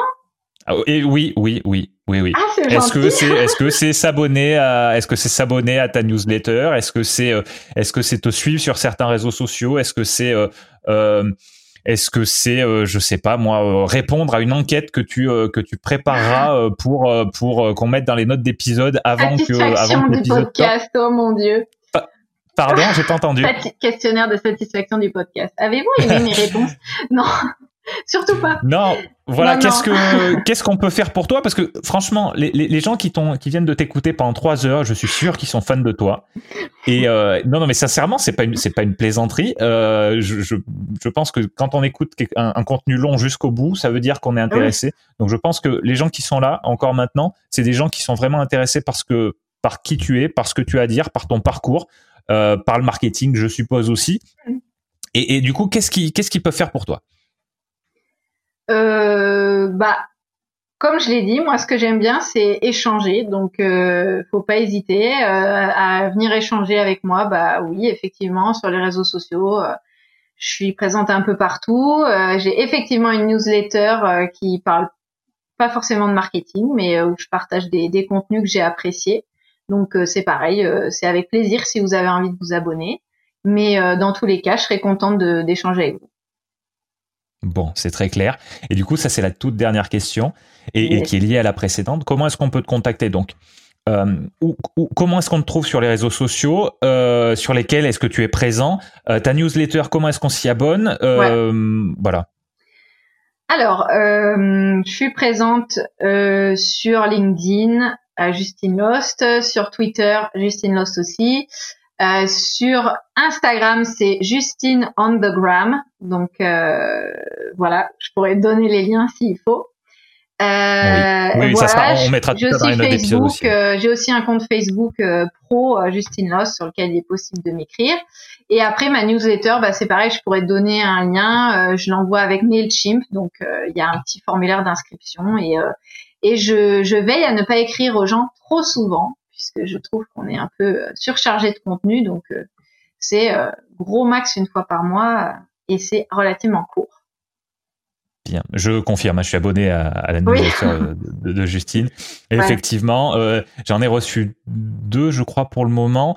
Euh, et, et, effectivement, euh, donc pas pas intervalle très très très serré, on va dire. Et, euh, et, la, newsletter en elle-même, elle est, elle se, elle se, elle se lit vite. Et il y a des, il y a des liens sur ce qui intéresse Justine. Et voilà. Et du coup, après, ça peut nous amener vers du, vers du podcast, vers de la vidéo, vers, je sais plus ce que tu mets d'autre comme lien, des articles. Ouais, de tout. C'est, c'est, vous êtes libre ensuite de picorer ce qui vous, ce qui attise votre curiosité. Voilà. Bien. Eh ben c'est très bien. Bon, je crois que je crois qu'on a fait le qu'on a fait le tour. On a fait un grand tour aujourd'hui. Félicitations si vous êtes encore là. Vous êtes vraiment vraiment courageux. non, non, je pense que je pense qu'ils auront été, euh, je pense qu'ils auront aimé suivre ton parcours parce qu'on a beaucoup parlé de ton parcours et je pense que c'était important parce que ça, ça, met du contexte derrière euh, euh derrière euh, derrière ce sujet qu'on a qu'on a un petit peu creusé sur la sur la dernière heure, on va dire principalement. Ça fait bizarre de dire ça, mais mais mais je trouve ça chouette. voilà et et donc ouais, c'est vrai que moi aussi, moi aussi effectivement, c'est peut-être le moment de, de remercier les auditeurs de principes fondamentaux ceux qui ceux qui ceux qui écoutent euh, chaque épisode. Je, j'espère qu'il y en a, je ne sais pas. Sinon, c'est c'est c'est des gens qui écoutent euh, un épisode parce que le sujet leur leur plaît vraiment. Je je sais pas effectivement pour le moment qui sont comment sont mes auditeurs à ce niveau-là, mais j'espère que je le saurai un jour. Je leur demanderai. Hein Qu'est-ce que t'en penses? Impeccable. J'ai bien suivi. Hein. C'est bien. Et, et du coup, bah, merci à toi, Justine, pour avoir pris quand même, euh, bah, mine de rien, ton après-midi pour, euh, pour discuter avec, euh, avec moi. Bah, avec grand plaisir. Et justement, le, le but, c'est de, de dédramatiser et aussi de montrer qu'il n'y a pas de, de, parcours parfait, loin s'en faut. Donc, voilà, faut prendre les étapes les unes après les autres et, et avancer. Bien. Et eh ben, franchement, il y a, y a quelques, il y a plusieurs pépites que tu as données, euh, des choses qui, qui, qui sont d'après pour toi essentielles et, et en fait moi j'ai remarqué que ce que tu dis, les mots sur lesquels tu as insisté, c'est les mêmes qui me parlent en fait. Ah bah, tu as insisté sur sur l'intention, tu as insisté sur la conscience, tu as insisté sur la cohérence et le dernier que j'ai relevé, tu l'as dit il y a pas longtemps, et je l'ai oublié. Mais bon, voilà, déjà, euh, déjà ces trois-là, c'est trois de ceux qui me, c'est trois de ceux qui me parlent le plus. Euh, donc euh, voilà. Et, après, quand tu dis, quand tu dis, ben, travaillez votre anglais, ça me parle énormément. Euh, quand tu dis ne vous prenez pas trop la tête, mm. allez quelque part, agissez et puis et puis après éventuellement modifiez votre trajectoire. ça me parle aussi. C'est pas exactement tes mots, mais mais je, pense ah, que ça. résume un petit peu. Mm. Donc ça, ça, a confirmé un petit peu cette cette, cette image que j'avais de toi au début euh, sur le fait qu'on on avait quand même des points communs assez importants. Euh, je me suis rendu compte après coup qu'on avait aussi des différences très importantes aussi, mais euh, mais mais voilà, tes mots clés, tes valeurs euh, me parlent beaucoup. Donc, est-ce que c'est parce qu'on écoute euh, des choses un petit peu similaires, qu'on est influencé par les mêmes choses, ou est-ce que c'est que fondamentalement on a des points communs tous les deux? Je ne sais pas, mais euh, mais ça m'a ça m'a interpellé quand même ces, ah ces points communs entre toi et moi. Bah ouais, bah écoute, non mais je pense que oui, oui je pense qu'après, euh, enfin les deux sont liés, mais je pense aussi que c'est ces, ces, ces centres d'intérêt-là, je vais arriver, qui font aussi en sorte qu'on écoute, euh, enfin, qu'on consomme les mêmes, les mêmes contenus. Enfin, je pense l'intérêt, euh, bon, déjà pour progresser, l'intérêt pour le l'Amérique du Nord, pour euh, l'état d'esprit nord-américain, sans pour autant renier l'identité auvergnate pour ma part. Mais, mais voilà, je pense que voilà, il n'y a, a, pas de hasard non plus là-dedans, donc c'est un mix de tout ça, je pense. Bien. Bon. Eh ben, mais c'est très bien. Bon, allez, merci encore. Bah, je te rends ta liberté. Euh, je rends indirectement ta liberté à tes chiens oui. qui en ont peut-être marre. Ah bah là, ils sont. Il y en a une qui s'est rendormie et l'autre qui me regarde, qui est complètement désespérée, mon pauvre. Il a bah, faim. Tu, tu m'excuseras auprès d'eux et puis. Oh, euh, Dès que j'aurai donné les croquettes, ça sera oublié. Bon, impeccable, impeccable. bon, et puis à bientôt. Bah oui, écoute, à bientôt, avec plaisir. Et puis n'hésite pas, voilà, si tu as besoin de trucs, euh, de compléments et tout ça, de me faire un petit résumé sur ce dont tu as besoin pour que je puisse te les envoyer. Ouais, ça sera les ça sera les liens euh, les liens pour tes pour te pour te contacter et euh, les éventuellement des liens pour les ressources que tu as conseillées. Ah oui, ok. voilà, je et, non et j'ai un ou deux autres trucs à te demander, mais t'inquiète, je, t'écrirai ça après. Nickel. Bah, parfait ça, arrivera rapidement. Non, c'était c'était très chouette, c'était très complet. Euh, merci. Et, bah, je te dis probablement à bientôt pour parler éventuellement de marque personnelle ou de chevaux. Oui. On peut parler de plein de trucs, tu sais. On peut parler de, de chevaux, on peut parler de marque personnelle. Euh, j'ai plein de cordes à mon arc. J'ai aussi le harcèlement scolaire, si tu veux. J'ai plein de trucs. Eh ben, on, on, on, verra, on verra ce qui ressort. Éventuellement, euh, éventuellement, ceux qui écoutent là, s'il y a un de ces sujets-là qui vous, qui vous parle, eh ben, euh, eh ben, tu sais quoi, je suis en train de me dire que je ne sais, je, je, n'ai même pas de moyen euh, pour mes auditeurs de communiquer avec moi. Je viens de réaliser ça. Bah si. Quand même, ils peuvent bien te suivre sur LinkedIn ou euh, sur les, les, endroits où tu partages le contenu euh, sur principes fondamentaux. Il y a ton site ouais, mais Je, pour, pour, le moment, je le partage. Euh, pour le moment, je le partage un peu sur LinkedIn euh, et, et, je commence à faire du, à, à faire, à, faire des vidéos YouTube. c'est que le début. Ouais. donc oui, effectivement, bonne remarque. Il y a, y, a, une chaîne YouTube Principes fondamentaux podcast. Okay. qui bah, sera qui, qui, sera alimentée de plus en plus donc là ça peut être un moyen de contacter ou effectivement euh, effectivement m'écrire à non si c'est vrai sur, sur mon site web la page contact euh, là où là où je vous renvoie euh, sur les sur les notes d'épisode il y a une page contact ailleurs sur le site web donc vous pouvez m'écrire là. Et donc si vous voulez que Justine revienne pour parler de chevaux de marque personnelle ou de harcèlement scolaire c'est les trois que tu as cités c'est ça? Ouais on peut parler de réorientation aussi ou d'avoir plusieurs métiers en parallèle. Parce qu'on n'a pas parlé de ma formation agricole aussi que j'ai fait en plus c'est vrai, c'est vrai. C'est fou, hein. on, a, encore beaucoup de choses à se dire. Donc ah, voilà, si euh, s'il y a un de ces sujets qui vous intéresse, vous me l'écrivez, comme ça euh, on mettra la pression à Justine pour qu'elle revienne. Oui, si vous ne pouvez plus entendre ma voix, vous pouvez aussi le dire. Je ne prendrai pas mal, c'est promis. Bon, bon, ça va alors, ça va. Bon, allez, cette fois, je te rends ta liberté, merci beaucoup. Yes. Et à très bientôt. À plus.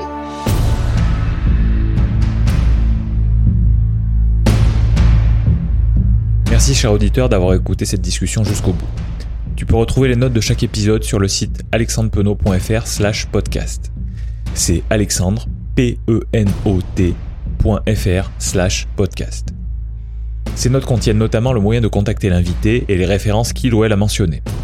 Sur cette même page, tu trouveras les vidéos de tous les extraits marquants de l'épisode, ainsi que la version vidéo de l'épisode complet. Si tu veux aider ce podcast à continuer de se développer, tu peux t'abonner sur ta plateforme d'écoute préférée et y laisser une évaluation positive. Tu peux également me parler directement depuis le formulaire de contact de mon site pour me dire qui tu es, comment tu as découvert Principes fondamentaux et éventuellement qui tu penses qui ferait un bon invité. évidemment, ce qui aide le plus, c'est que tu recommandes ce podcast à des personnes que ces discussions pourraient intéresser. A bientôt pour un nouvel épisode de Principes fondamentaux.